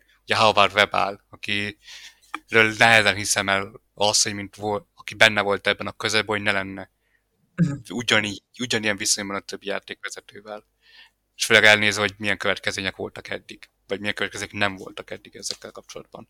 És nem azt mondom, hogy Howard Webb, itt én utálja a Liver, még nem azt mondom, hanem hogy általánosabb, hogy a kollegialitást lehet, hogy túlzásba viszi azáltal, hogy ő nem függetlenként érkezett oda a szervezethez. Ja, ez nem egy szimpátia gyűlés amúgy basszus. Tehát ez a világ legdrágább, legszínvonalasabb bajnoksága, és egy ilyen megyekettes bírói bírói kar bírálja el az ítéleteket, és, és, és nem, hihetetlen. Én amúgy fel, most feltennék egy kérdést, hogy így mondhatnék egy konklúziónak így a végére, hogy bocs, hogy átveszem így a műsorvezetői no. szerepet egy picit, hogy ha három dolgot megnevezhetnétek konkrétan, tehát nem ilyen általánosan konkrétan, hogy mi az, amivel változtathatnátok a játékvezetés szempontjából úgy, hogy annak ebben a szezonban is akár, vagy a következő szezonban is már kifejt, látható hatása van, az mi lenne? Három dolog. Hmm, kezdem akkor. Én az első az asszertív kommunikáció. Tehát, hogy egész mondatokban beszélünk, és teljesen érthető legyen a társam számára, hogy, hogy mi az, amit vizsgálunk, mi az, ami kérdőjeles. A következő az a folytonos képzések, tehát, hogy minden szituációra nyilván nem lehet felkészülni, nincsen még egy ilyen sportág, aminek a, ahol a, a véletlenek ekkora szerepet játszanak, nyilván nem lehet ezt a végtelenségig minden mm, forgatókönyvre felkészülni, de szerintem ez is nagyon fontos, és szerintem ez a, az egyik legnagyobb hiányosságuk, hogy, hogy ez egy teljesen új szerep ott ülni abban a szobában, és kvázi ez egy csapatmunka, de látszik, hogy ez, hogy ez nem megy. És nem tudom, mi volt a harmadik, addig nyugodtan mondja, Ati, aztán kitalálom. Szerintem nem lenne hülyeség egy pontrendszer, ahol jó, hát ez most nem egy bíróbarát megoldás lenne, de ahol a hibás döntések alapján születnének utána... Mint ahogyan elveszik a jogsidat, erre gondolsz mondjuk, hogy... Csak mondjuk jó, jó Hát vagy amit most az orvosoknál akarnak be, bevezetni, de az orvos, orvosi hivatásra nézve ez elég durva, hogyha de, de hát ott is, tehát hogyha műtéteknél hibáznak, és, és lesz egy ilyen pontrendszer. Aha, aha. De egy független felügyelő bizottság, aminek semmi köze a Howard Webhez, az, az lenne, és... Elszámolási kötelezettség a független igen. bizottság felé. Er-, erre gondolsz? Hát egyrészt az, igen, meg hát minden, minden egyes, ne, nem az, hogy így random a Harvard Web kiválaszt egy hangfelvételt, amit nyilvánosságra akar hozni valamelyik meccs után, mert hogy azzal akar a Sky stúdiójában valamit bemutatni, hanem folyamatosan minden meccs után az internetre feltölteni a kommunikációt. Minden meccs után nem csak az, hogy hónapokkal később a Howard Web így, így, így mazsolázgat, ami neki tetszik, bemegy a Sky stúdiójába, és akkor abból minden meccs után tudjuk azt, hogyha már live-ban nem lehet, de, de az ideális az lenne, hogyha streamelnék live-ban az ő kommunikációjukat ahogy, ahogy a streamelik, a, vagy hát bebevágják egy Forma 1-es közvetítésben, hogy mit mondanak hmm. a rádión a, a versenyzők, vagy azt kéne a tiszteletes. Igen, meg ugye azt hiszem, hogy a, amúgy nekem is ez lenne a harmadik, most, hogy így mondtad, ez, ez nekem is megtetszett, meg ugye talán a szezon elején szó is volt erről, hogy ezt megvitatták, hogy ez mennyire menjenek el ebbe az irányba, hogy esetleg minden meccsről, vagy hogy milyen szinten, illetve milyen mennyiségben hozzák nyilvánosságra ezeket a felvételeket az egymás közti kommunikációról, de hát ezt hamarabb söpörték le az asztalról, mint hogy asztalt ért volna szerintem. És már nekem ez eleve sánti, tehát hogy...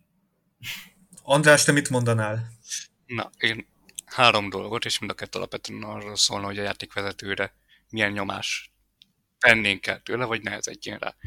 Azt gondolom, hogy először is azt be kellene hozni, hogy csak és kizárólag a csapatkapitány beszélt a játékvezetővel. Uh-huh. Azért lenne, szerintem ez helyes döntés, mert így csak két ember tud nyomást gyakorolni a játékvezetőre a pályán, nem 22, és így tisztább fejjel tud na, tudhatnak gondolkodni. Ez, ez azért problémás, mert a játékvezetők adnak instrukciókat az egyes játékosoknak. Igen, tehát hogy nyilván, hogy őket. Nyilván, nyilván, nyilván ezt a játékvezető írhatja fel, hogy figyú, gyere ide, most beszélhetsz, Aha. és most elmondom neked ezt meg amazt. Csak így, de önmagában ne szólhasson hozzá szerintem, mert ez nagyon csúnya embert tudja folyásolni a játékvezetőt, hogy jó, például mit abban az irányban, jó van, napofázzanak, ha adok egy sárgát az ellenfélnek, vagy ilyesmi és még hogyha nem is feltétlenül tudatosan, de tudat alatt lehet, ez befolyásolhatja, azt gondolom. A második az az, hogy minden szezon előtt, az előző szezonból precedensek tömkelegét fel kéne hozni, ki kéne adni egy hosszú listában, leírni a konkrét szituációt helyesen, mit tudom, most csak erről a meccsről, mit tudom, leírni az, hogy volt a Tottenham Liverpool meccsen, Curtis Jones kiállítása. Mi volt ott a szituáció? Igazából pekesen, de sérülésveszélyes mozdulat volt. Akkor innentől kezdve a jövőben ilyen szituációkat, hogy pekes, de sérülésveszélyes szituáció, azt hogyan kell megítélni. Uh-huh. Ezt kiadni listába, nyilvánosan elérhetővé tenni, és akkor egybe láthatóbb lenne például ezek. Szerintem. Nyilván az más kérdés, hogy milyen precedenseket választanak ki, de szerintem alapvetően a legsúlyosabb és legjobban kategorizálhatóakat lehetne. Van mit sem megnézni. Igen, tehát, de például ez egy jól kategorizálható esemény szerintem, hogy pekjesen okozott sérülésveszélyes helyzetet. A harmadik, hogy mind a videóbírónak, mind a játékvezetőnek magyarázatot kelljen adnia. Vagy élőben, ugye mondják, mint mit tudom én, vagy az, hogy meccs után közvetlenül odáll a játékvezető edző elé, vagy a Sky Sports elé, vagy mit tudom én, ott elmondja ő miért itt élt, és azt mondja, hogy ezt megcsinálni a videóbíróval, hogy akkor a meccs után egy órával feltölteni a teljes 90 percnek a hanganyagát. Ja, vagy egy transzkriptelnes, tehát hogy bármit igazából. Akkor ez alapján akkor már is átláthatóbb az, hogy hogyan zajlik egy döntési folyamat, mert ebben jelenleg nagyon nem lát bele egy átlag szurkoló, egy átlag újságíró, uh-huh. egy átlag tévés szakember, hogy hogyan születnek ezek a döntések. Igen, igen, igen. Innentől kezdve, és innentől kezdve nem látjuk azt, hogy játékvezető hogyan gondolkozott, hogy mi volt a fejében, amikor meghozta ezt az ítéletet. És így például egyből jön, így például sokkal könnyebb anyázni a játékvezetőt az interneten, meg mindenhol, és nem tudjuk, hogy miért hozta a döntést. Igen. Akkor ti a felelősségre vonást annyira nem Hát én el elsősorban most ezen változtatni, mert az, hogy, hogy felelősségre vonni, nyilván az is szükséges, de hát azt most nem várhatom el feltétlenül egy uh, Harvard web hogy annyira keményen felelősségre, fog, felelősségre fogja vonni a kollégáit. Annyi, hogy aki ennyire nem tud top teljesítményt nyújtani egy varszobában, annak esetleg nem kéne a jetlagtől szenvedve tehát ilyen kiruccanásokat tenni a közel-keletre, ennyi, ennyi munkát. Bajozva össze-vissza randalírott melóba, igen. Igen. Hát srácok, az a baj, hogy Zsotáról még nem is beszéltünk. Van-e még Ádám időt Zsotára? hát nekem lassan tényleg mennem kell. Oké, okay, akkor köszönj el, és akkor Andrással megbeszéljük Zsotát. Oké, és köszönöm szépen még egyszer a lehetőséget, Ati. Bízom benne, hogy ennél vidámabb témákról is fogunk majd tudni beszélni. Kitartás nektek akkor még itt a... Hol találhatnak meg téged a hallgatók? Facebookon, Instán, a Football oldalt, hogyha, hogyha csekkoljátok, akkor ott minden aktualitást meg fogtok találni. Ati is mindig szórja a tippjátékokat, úgyhogy ezek a legfőbb fórumok. Igen, oké is. Jó dolgokat mondtál, Ádám, hogyha hogy neked is azt tudom mondani, hogyha lesz olyan téma, amikor jönnél beszélgetni, akkor jelezd, és akkor hívni foglak. Oké, és köszönöm még egyszer. És rendeljetek Football Store cuccokat, mert tök menők, meg jól néznek ki a falon, meg a pólók is tök faszák, szóval nagyon jó kreatív grafikák. Szia Ádám! Köszönöm szépen! Sziasztok! Hello! Szóval, oké, okay, Zsota, uh, mennyire érezted jogosnak az ő kiállítását? Uh, ugye nyilván itt az első sárga a kérdés, a másikban szerintem senkinek nincs vita, hogy ez egy teljesen jogos. Elgurult a gyógyszer. Igen.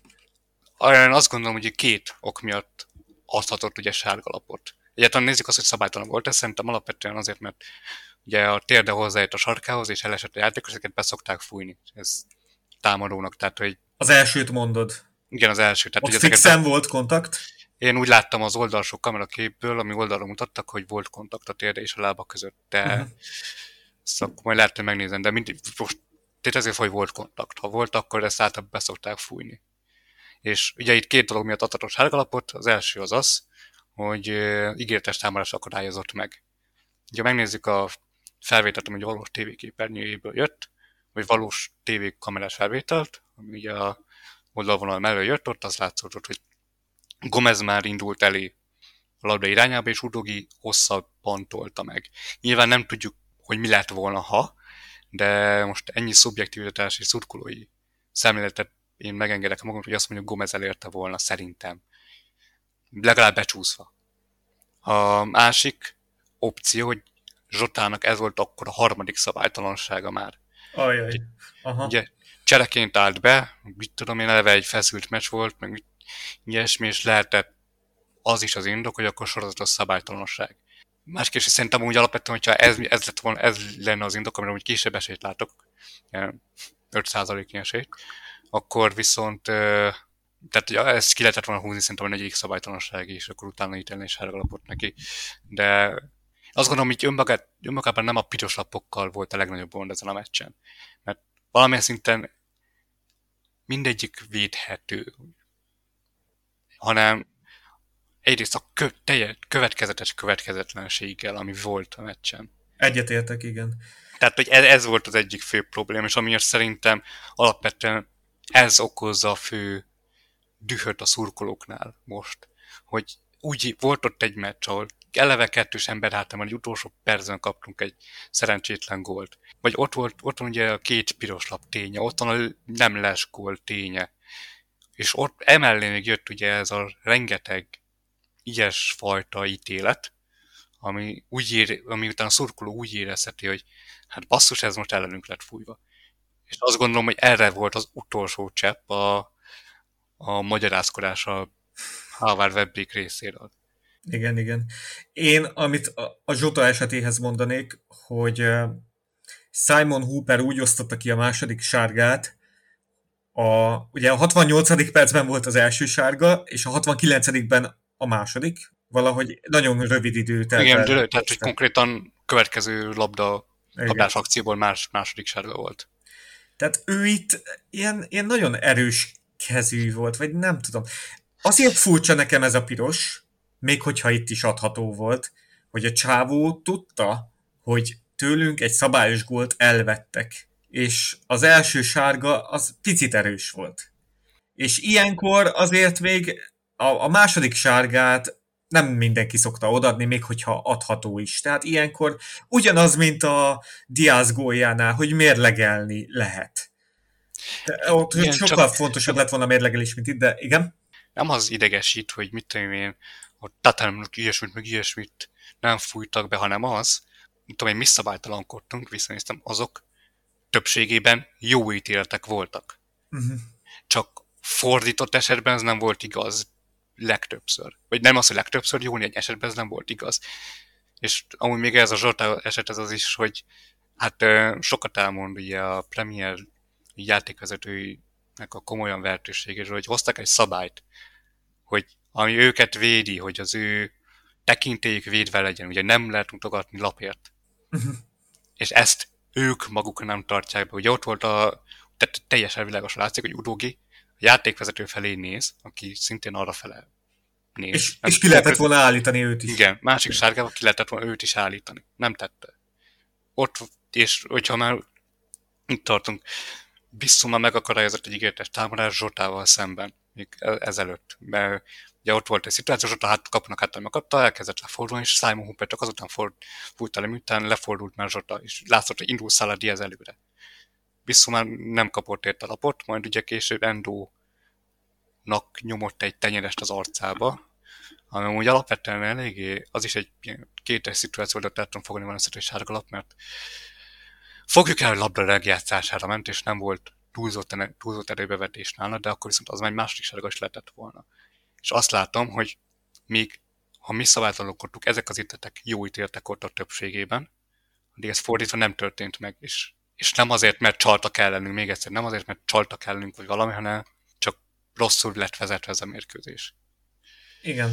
Én itt a mazsolázgatás szót használom, hogy ugyanúgy kéne mindkét oldalnak elbírálni ezeket a döntéseket. Adható volt Zsota számára a második sárga, de mikor a túloldal nem adod meg és nem állítod ki a udogit, akkor ez így ez már nem korrekt. Igen, ez, ez, igen ez, ezért érezheti azt gondolom a szurkoló, hogy itt most hogy itt, itt ellen, konkrétan a Liverpool ellen lett fújva. Igen, minket ezen a meccsen többségében minket sújtottak ezek az ítéletek. Ez valljuk be. Ez szerintem nem szurkolók is, legvérmesebb spurszolók is alapvetően egyetértetnek benne. De nem azért, még egyszer, ezt szerintem már so, túl sokszor is mondom el, hogy nem azért, mert itt valami világ megváltó összeesküvés, vagy világ megrengető összeesküvés lenne, hanem hogy egyszerűen ezek ennyire nem tudnak vezetni a mérkőzést. Nem tudják kézben tartani. És az a durva, hogy amúgy ez a meccs egyáltalán nem volt olyan hentelős, vagy ilyesmi hogy, amiből következett volna ez a mennyiségű lapszám. Tehát, hogy még ezt se lehet mondani. Igen, igen. És, és én ezt szerintem egy ilyen számomra erre a meccsek kapcsolatban én zárómonokként így elmondanám, hogy és annyira sajnálom, hogy ez a meccs erről kellett, hogy szóljon, mert én vártam ezt a meccset, mert két izgalmas projekt alapvetően, amit találkozott. Ugye a Liverpool 2.0 klopp alatt, meg a Postecoglou féle nem mind a kettő csapat alapvetően játszani akar. Mind a két csapat egy épülőfázisban van, és mind a két csapat találkozik mert egyszer egy valódi nagy csapattal, ugye a Liverpool Newcastle-el, nem ugye az Arsenal akik most ebben a szezonban sem rosszak. Tehát, hogy, és kiderülhetett volna nagyon sok minden mind a két csapati rendszerével kapcsolatban, meg azzal kapcsolatban, hogy hol állnak.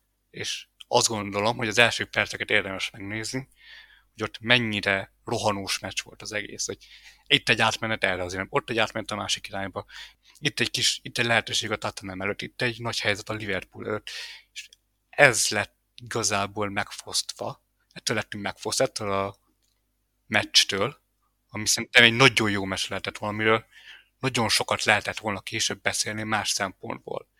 Ugye te uh, írtál, hogy esetleg, hogy West Ham vagy a Tottenham meccsre lenne kedvem jönni, uh-huh. és ezért is választottam ezt a meccset, hogy itt ilyenről lehet végre beszélni.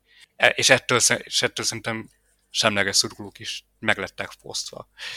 Igen, ez, egy, ez a podcast is egy meccselemző podcast lett volna, ehelyett már két órája beszélünk a, a bírói ítéletekről. És igen, és nem, az, nem azzal lett megfosztva, hogy kiállították Curtis Jones-t, mert tehát, hogy megbeszéltük itt is, hogy az alapvetően jogos volt, hanem azzal, hogy ezzel a leshelyzet eleltvéve az egész szó erről a meccsről. Uh-huh. És azt gondolom, hogy alapvetően 10, 10 10 is valami szintén kiretett hogy a két csapat hol tart. Mint hogy Newcastle-ben is kiderült azért az a akkori Liverpool, az mi nem teljesen kész, függetlenül 10 vagy 11 emberrel van. És a Newcastle is kiderült egy pár dolog, hogy amúgy mi a határai a, a, ennek a játéknak, amit játszanak. Meglátjuk, hogy mik lesznek a következményei. Simon Hooper, Darren England, Dan Cook részéről. Amire, szá- amire számítasz? Én, én arra számítok, hogy uh, itt azért a média, tehát Paul Joyce-ék indítottak, Paul Joyce, Melissa Reddy itt azért ráálltak keményen erre, hogy a közel-keletre utazgatnak a bírók, és utána hoznak ilyen, ilyen teljesítményt. Erre muszáj lesz valami, valamit reagálni. Szerintem itt lesznek web részéről bizonyos, azt is, azt is elképzelhetőnek tartom, hogy lemondjon. De tehát minden attól, attól függ igazából, hogy a klubok összeállnak. Erre nyilván kevés az esély, az ideális az lenne, hogyha együtt mindenki nyomást gyakorolna rájuk. Számomra ez pozitív, az a, az, az újságírói kör, akik, tehát Paul Joyce, Melissa Reddy, akik így gyakorolják a nyomást rájuk. De hogy ez a konkrét sztori most mit fog kiváltani, nem tudom megtippelni. De nagyon szeretném, hogy elindítson pozitív változásokat. A klub is ezt szeretné, tenni fog ezért, szóval tehát abban biztos vagyok, hogy nyilvánosságra fogják hozni ezt a hangfelvételt, mert ha nem teszik, akkor itt tehát muszáj. Igen. Maximum hónapokkal később egy Monday Night Footballban, azt hallani fogjuk. Igen, igen.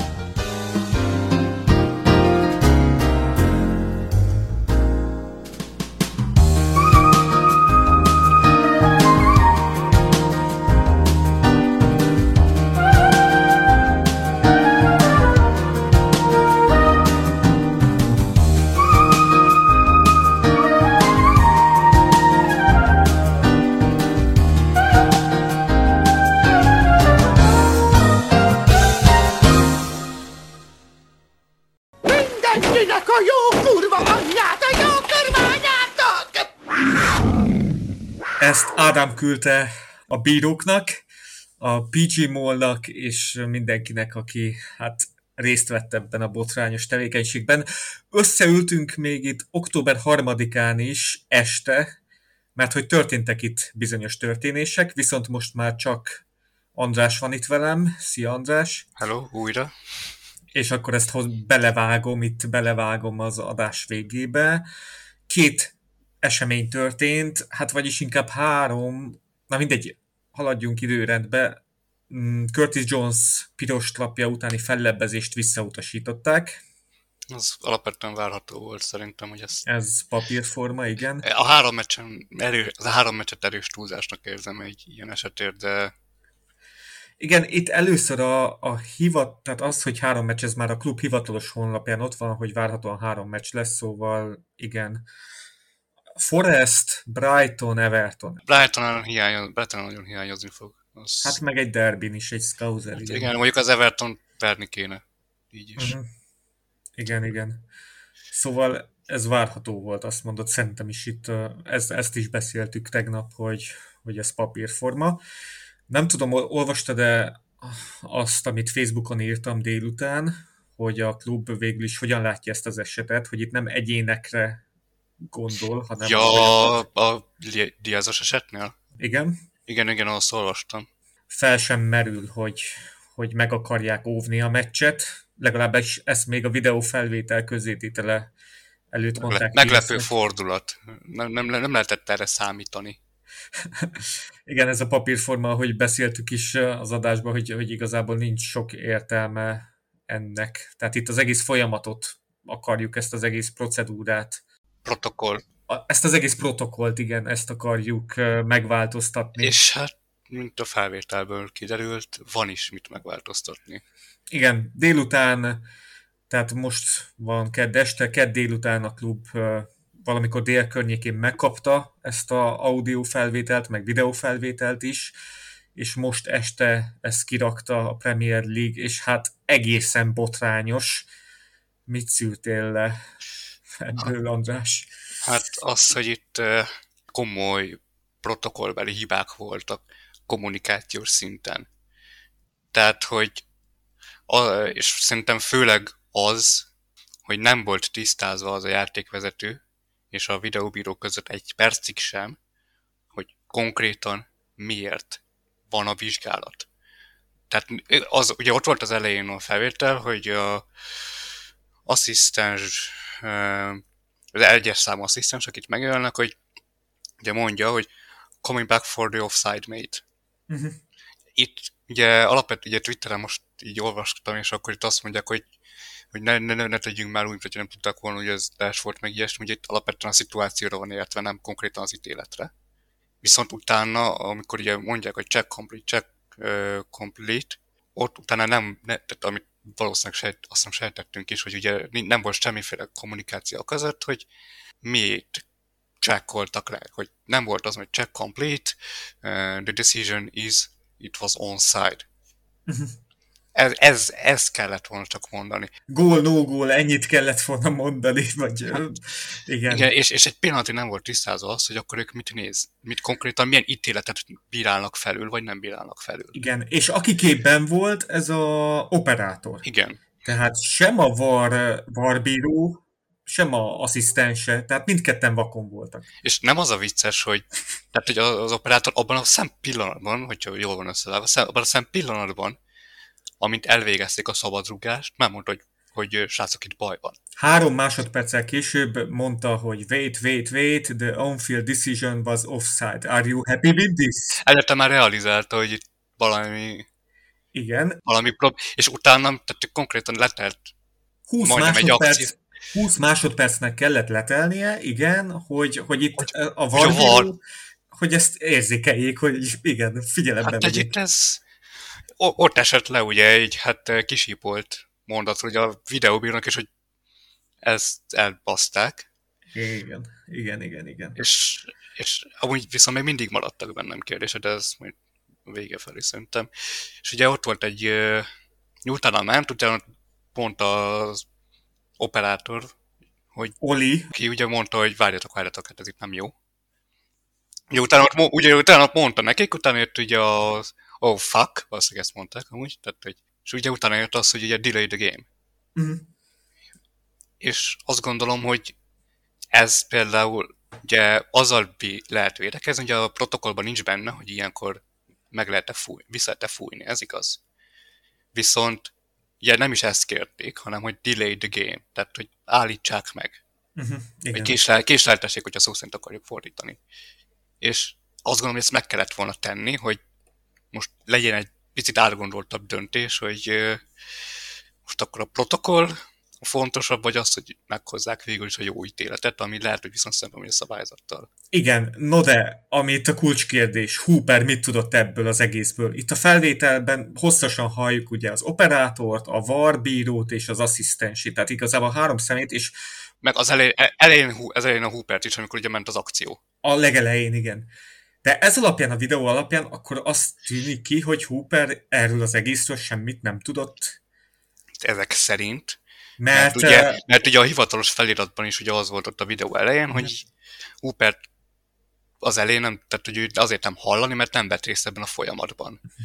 Itt England volt egy gál, vagy ő, ő, mint hogyha ezt megakadályozta volna, hogy a Hoopernek ott, mikor deadball volt, akkor ott ezt a tudtára adják. Egyrészt, másrészt meg Coopernek is jeleznie kellett volna szerintem, hogy oké, okay, the decision is offside. Mhm. Mikor ugye beítették a lest. Igen, hát ez, ez érthetetlen, hogy ez és, miért. És azt gondolom, hogy a, a továbbra, további felmerülő kérdések, amik mindig megvannak bennem, az az, hogy a videószobában milyen képernyőt láttak. Hogy ez ugye nem derül ki feltétlenül ebből, hiszen a videóanyag az alapvetően meg van össze a vágva. Tehát nem derül ki az, hogy az végig ezt látták-e. Látták-e a, például a mérkőzés állását, hogy nem változott.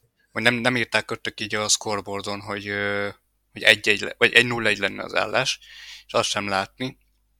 Hát erről, erről itt írnak valamit itt a hivatalos, hogy itt volt némi, nem vették észre. Hát de, tehát, hogy, és azt ugye a, ezen a videó felvétel, amit ugye kiküldtek a Premier League-től, ugye ezen csak az látszik, ami jel adhatott volna, uh-huh. hogy a játékosok fogják a fejüket a Liverpoolnál. Igen. Ez egyet, és az sem úgy hosszan, tehát hogy azt el tudom képzelni, mit tudom én, ugye a csáv, aki az eszénél volt, és ész, észlette a, ugye a szabadugás elvégzése után, hogy itt baj van, hogy ő már ugye, mivel ő nem bíró, hanem ugye azért felel, hogy a visszajátszások megfelelően működjenek, gondolom, a névből adódóan, amit ugye kiírtak oda. Hogy ő már azzal volt elfoglalva, hogy jó, akkor most ezt a kamerás meg ezt meg ezt nézzük, és ő nem azzal, hogy ott akkor mi volt ugye a pályán.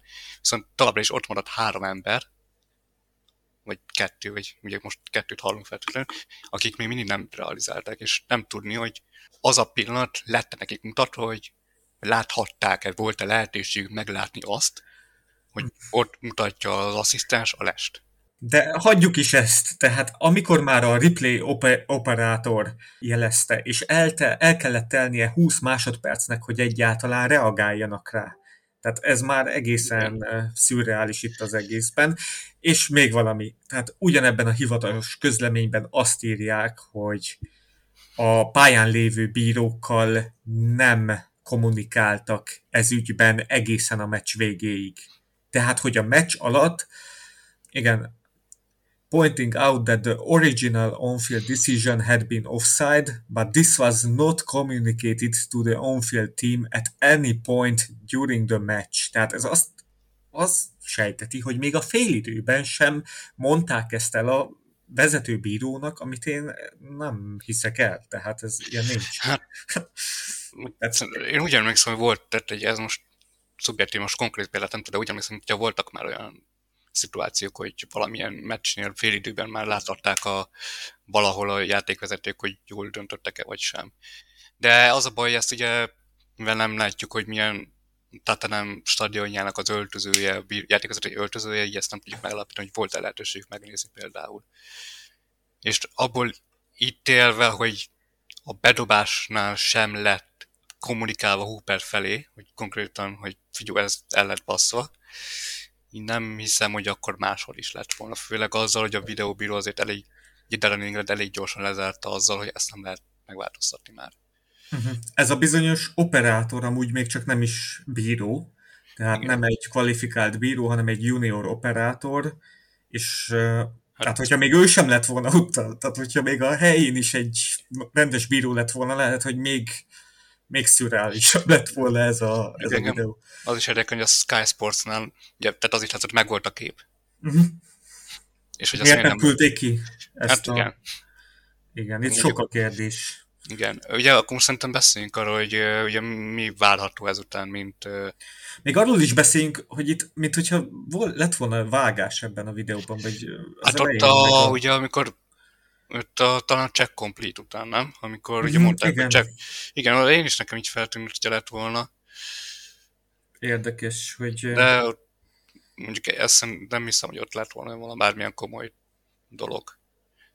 Nem tudom, de ezt a klub, klubunk bizonyosan ellenőrizte minden szinten Igen, ezt a tehát, hogy...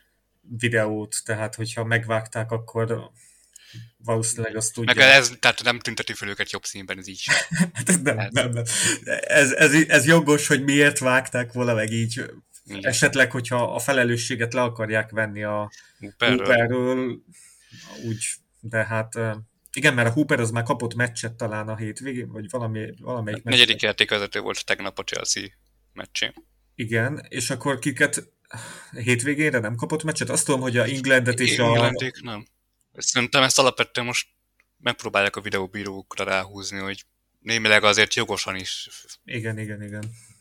És akkor Mire akartál rátérni az előbb? Hogy mik, mik a tanulságok, mind a PGMOL-nél, és mind ami szám még lehetne. Ugye itt kiadtak három pontot, tehát lényegében változtatni akarnak a protokollokon. Ez, ez a lényeg például, hogy ugye egy plusz lépést tesznek be, hogy videóbíró az confirm, az megerősít. Ja, megerősíti a kimenetelt uh-huh. a videóbíró ellenőrzésnél. Tehát, hogy check complete, check complete, decision is on side. És akkor tehát valószínűleg ilyenekre gondolnak, hogy the decision is red card, vagy tehát hogy valami ilyesmire. Az is kulcs, hogy itt ugye nem kommunikált az asszisztens videóbíró és a videóbíró. Uh-huh. Ugye ez, lát, ez hallaszódik, hogy felvételen is, és hogy ugye először akkor ők ketten konzultálnak, hogy akkor megerősítik egymást, és utána megy a on-field officials tehát a pályán lévő bírókhoz. És igen, tehát, hogy egy fejleszte lesz az a, a kommunikációs protokoll, hogy tisztázva legyen a, legyenek a döntések, amikről ugye az előző pontnál beszéltem. Hát ez az alap. Egy, igen, és, és, és azt gondolom, hogy amúgy most alapvetően más nagyon nem lehet várni ettől. Uh-huh. Tehát most nem, nem tudsz olyan sok mindent ezt hozzátenni, mert nem azzal volt a baj, hogy itt nem volt a félautomata lesrendszer, mert megítélték helyesen, hogy mi volt az ítélet. Kommentekben, mert Twitteren is olvastam, itt ugye az a az is téma, hogy hát akkor a félautomata lesrendszer, hogyha nem lett bevezetve. Be kell vezetni előbb-utóbb, de itt most nem ez volt a probléma, hanem teljesen, vilá, teljesen világosan egy kommunikációs probléma volt, és itt egy fel lehet vetni, hogy ugye Mark Lettenberg nyilatkozta, hogy Janúj vezetett konkrétan ugye meccset Európa Ligában csütörtökön, Krasnodárban. Ugye kijöttek a cikkek, hogy ugye, és azt hiszem mi is beszéltünk erről, hogy Darren England volt a videóbíró egy Egyesült Arab Emírségbeli meccsen. Fel lehet vetni a kérdést, hogy a döntéshozó képességét mennyibe befolyásolta az, hogy 48 órával ezelőtt érkezett vissza. Nem az, hogy szóval Egyesült Arab Emírségekben vezetett, hanem az, hogy mennyire volt friss ahhoz, hogy, hogy alkalmas legyen egy ilyen meccsnek a vezetésére. Uh-huh. Videóbíró. És hogy akkor mennyire jó ötlet egy ilyen rangadóra, egy ilyen felelős pozícióba beültetni egy embert, aki előtte 48 órával érkezett meg egy hosszú repülőútról. És, és ezt nem csak webbék hagyták jóvá, tehát az f is több embernek kellett rábólintani. Az, ugye nem véletlen, nem véletlen, hogy ö, Oliver itt most ö, nem volt bíró ezen a meccsen. Mondjuk azt nem tudom, hogy ő milyen vezetette meccset a fordulóban máskor. Nem, nem, szerintem ő negyedik bíró volt itt. Én mint emlékszem. Jó, mindegy, tehát viszont lehet, hogy azt is gondolták, hogy a videóbírós rész az annyira nem fárasztó, hogy hogy meglegyen, de szerintem mivel alapvetően itt is látszik, hogy mentális szempontból azért egy, nem egy csak egy meccsnézés alapvetően, hanem végig koncentrálni kell, bármilyen bajnokinál alapvetően, úgyhogy lehet, hogy mentálisan nem volt éppen a legfittebb ahhoz, hogy most videóbíró legyen. Uh-huh, uh-huh. Hát itt egyértelműen, és, és nekem az is tetszik, hogy itt a, a klub, amit kommunikált Pearson keresztül, hogy ott azért így elhangzik, hogy az Egyesült Arab Emírségekbe mentek ezek a játékvezetők, és, és ott vezettek meccset, és ez köthető ugye a City tulajdonosi köréhez, de nekünk nem ezzel van konkrétan bajunk, hanem tényleg itt, hogy hosszú út után azért felmerül a fáradtság, és tehát Oliver vezette azt a vezetett meccset, de igazából a jetlag az bárkire hat, meg a, a hosszú, az a 8 órás út az... Hát men- az... És a mentális fáradtság. Igen, igen. Még, még annyi, hogy Oli Kohaut volt ez a, ez a bizonyos uh, VAR executive, akire többször is utal az operátor. Tehát az operátor az, aki, akinek nem tudom a nevét, de ő végig, ő van képben, viszont az Oli Kohautot azt nem halljuk itt a felvétel során. Szóval az is érdekes, hogy esetleg őt is lehetett Igen. volna hallani, hogy ő, ő hát miket igazából mond. ő mondta, hogy delay the game, tehát hogy ugye az volt a kommunikáció, ugye a többiek, uh-huh. hogy delay the game. És szerintem igazából arra volt ez jó, hogy akkor most álljunk már meg, és gondoljuk el, hogy mi legyen, mert ilyen nem volt. De Igen, ugye ez, tehát, hogy itt egyből kapcsoltunk, ugye, ugye nincs benne a protokollban alapvetően. Ezt meg lehetne csinálni most, ennél, ebben a szituációban. Az gyönyörű screenshot, ami terjed mindenhol, amikor Simon Hooper mondja, hogy well done boys, good process. Ja, az ebből még lesz. Ebből ez. Meg, meg, van még egy, meg van még egy zseniális, a... Ja igen, ugye az asszisztens videóbíró offside goal, offside goal yeah. Ez a három szó el volt, volt miután jelezte a operátor, itt baj van. Uh-huh. És igen, és szerintem úgy alapvetően ez a felvétel azt is bizonyítja, hogy hát nem éppen a legkompetensebb emberek ülnek most ott. Nem csak a kommunikációs hiba miatt, hanem így, hogy ennyi idő kellett, hogy felfogják ezt, és egy operátornak kellett mutatni, hogy srácok, baj van. Mondjuk már ennek az operátor srácnak a nevét, hogyha már ő volt itt a józanság hangja.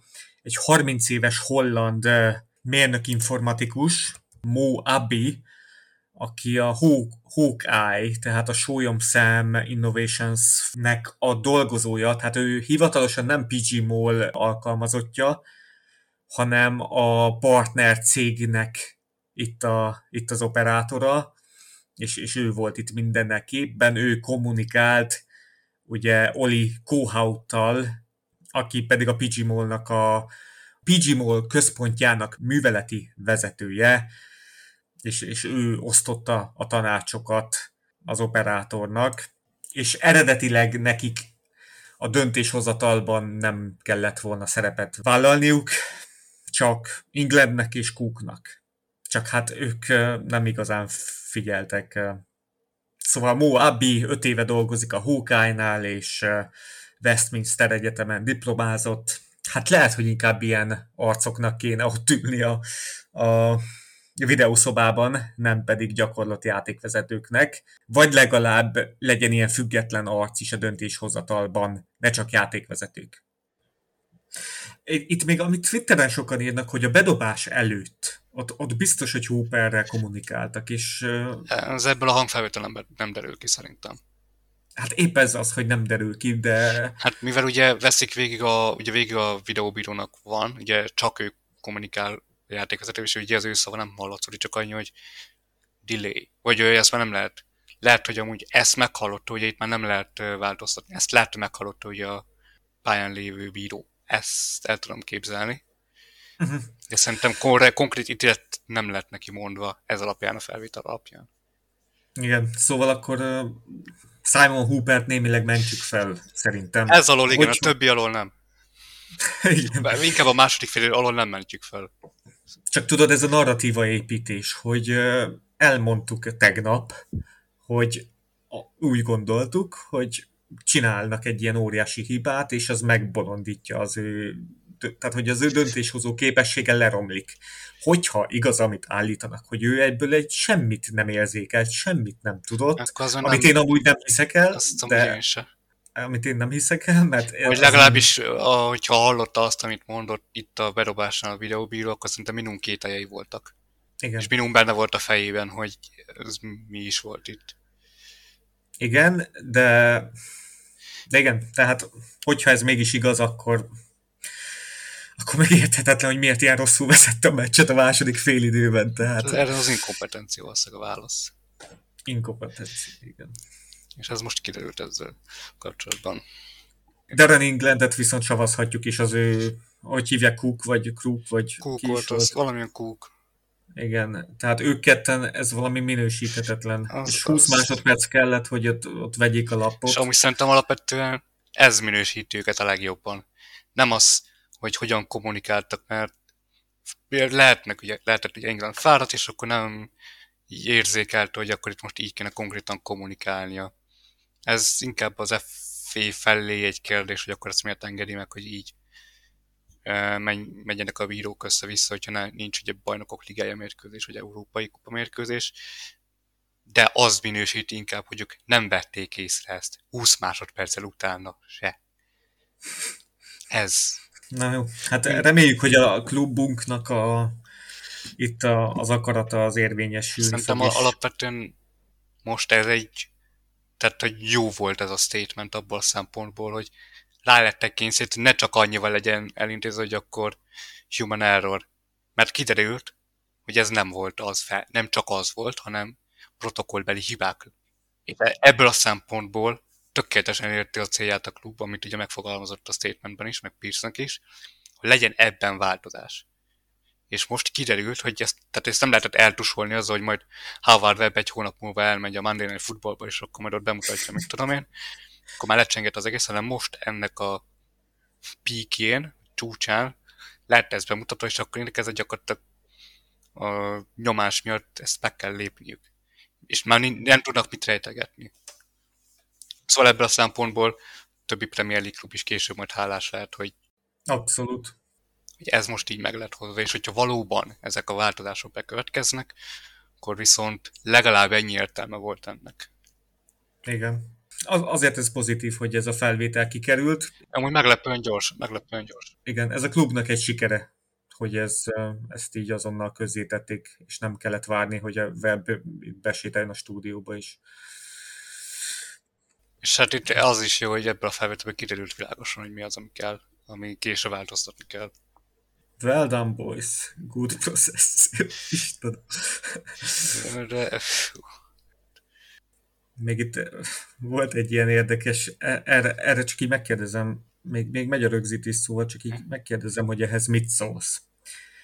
Paul Tompkins írta ki, hogy az elmúlt 351 Premier League meccsünkön senki nem kapott az ellenféltől második sárgát. Az elmúlt 351 Premier League meccsünkön, tehát Sadio 2000... Mané, azt olvastam, Sadio Mané volt az utolsó. 2015. októberében fordult elő. Ez idő alatt az összes többi PL klub ellen kaptak 5 vagy 15 között mm, az ellenfelek második sárga lapot. Szóval, és mondj egy tippet, hogy azóta az ellenfeleink hány sárgát kaptak nagyjából? 351 meccsen? Uh-huh. 600. 444-et. És a D144-ből egyik sem volt második sárga. Hát pedig csak az ebben a szezonban tudnánk mondani olyat, amikor lehetett volna már kiszólni embereket sárgákkal. Nem csak a Spurs meccsen, hanem hogyha a Joelintonnak megadnák például azt a két mutogatását, a sárgalapot. Csak, csak így megkérdezem a véleményet, hogy ez szimpla véletlen, vagy itt van valami? Lehet mm. valami? a Tomkins féle... Az a baj, ezek a, nekem ezekkel a Tomkins féle cikkekkel olvasom ugye a fonaton is, amit Pásztor András. Igen, hogy ezt azért néz szerintem statisztikailag megmutatni, mert ez, ez kellek a konkrét esetek is. Tehát, hogy ahhoz, hogy el tudjuk dönteni, hogy ez, dönteni, hogy ez, mennyi, mennyi, igazából mennyi piros lapot kellett volna ez alatt kapni az ellenfeleknek, vissza kéne nézni az összes meccset és az összes ítéletet. És ez nyilván nagyon sok ez a, me- ez a meccs szám, tehát, hogy így, nem mondom, hogy ez alatt az időszakot ne lehetett volna legalább négy olyan eset, amikor második sárgába ki lehetett volna szórni embert, mert biztos, hogy volt csak Biztos, hogy volt tíz ilyen eset. Igen, legalább, biztos, tehát... biztos, hogy volt csak egyrészt az is érdekes, hogy ez mikor befolyásolt bármit is, hogy kapott-e valaki, másrészt meg mm, ezeket, ezeknél vissza kéne nézni igazából, szerintem, hogy eldöntsük. Ez, ez ugyanaz a szituáció, mint amikor azt nézed, a, ugyanez a Tomkins összeállította, hogy 16-oson belül hány labda érintésünk van, és hogy sokkal kevesebb 11-est ítélnek meg nekünk, mint mondjuk egy Crystal Palace-nak hiába van tízszer annyi labdaérintésünk az ellenfél 16-osán belül, belül nekünk sokkal kevesebb a 11-esünk, és lehet-e így korrelációt Igen, nézni? De ez meg én meg azt gondolom, hogy itt például ezzel a korrelációval én például annyira nem értek egyet. Uh-huh. Alapvetően, mert másodja Lendelből viszi valaki a 16-osra, ahol sokkal könnyebb egy elkésett becsúszást végrehajtani. Abszolút. Például, mint az, hogy álló helyzetben lényegben álló helyzetben vannak az én érintések, hogy nagyon kis sebességnél. Mhm. Meg itt, itt, is, akkor- itt is ugyanaz a bajom, hogy nem látjuk a konkrét eseteket, hogy akkor ez most 11-es kellett volna ítélni, vagy sem. Tehát összességében hiába a Tomkins felsorakoztat 8-10 olyan mutatót, ami hát nehezen hihető, hogy ez megtörténhet, de nem bizonyítékok ezek. Én azt gondolom, hogy érdekességeknek mindenféleképpen érdekesek. Lehet, hogy úgy fogalmazok inkább, hogy lehet elgondolkozni is rajta, viszont szerintem nem érdemes olyat belelátni, hogy itt akkor most tendenciózusan valaki ellen vagy mellett fújnak. Egyetértünk, egyetértünk, ennyit szerettem volna, aztán majd lehet, hogy Andrással is lesz erről egy ellenműsor. A másik Andrással, Igen. Pásztor Andrással. Beszéljünk még a San Giro meccsről, vagy az már nem fér bele. Mert én alapvetően nem tudok sok mindent arról mondani, mert csak annyit, hogy ugye a belga csapat az így harmadosztályba jutott el idáig. Azt ennyi. És ott játszik a McAllister tesója. Ja. Union San Gilo az csütörtök, fú, nem is tudom, ez esti vagy, vagy ö, Szerintem korábbi. esti, szerintem esti meccs. Közös meccsnézés Budapesten a Tompa utca 14 szám alatt, Bazsinál a Tompa Angyalban, tehát most, most kivételesen itt lesz a meccsnézés. Mit vársz? Hát, hát nyilván azt várod, hogy Zsota, Curtis kezd. Igen. Alapvetően akkor Nunez is kezdeni fog most, hogy ugye Hákpó kidőlt.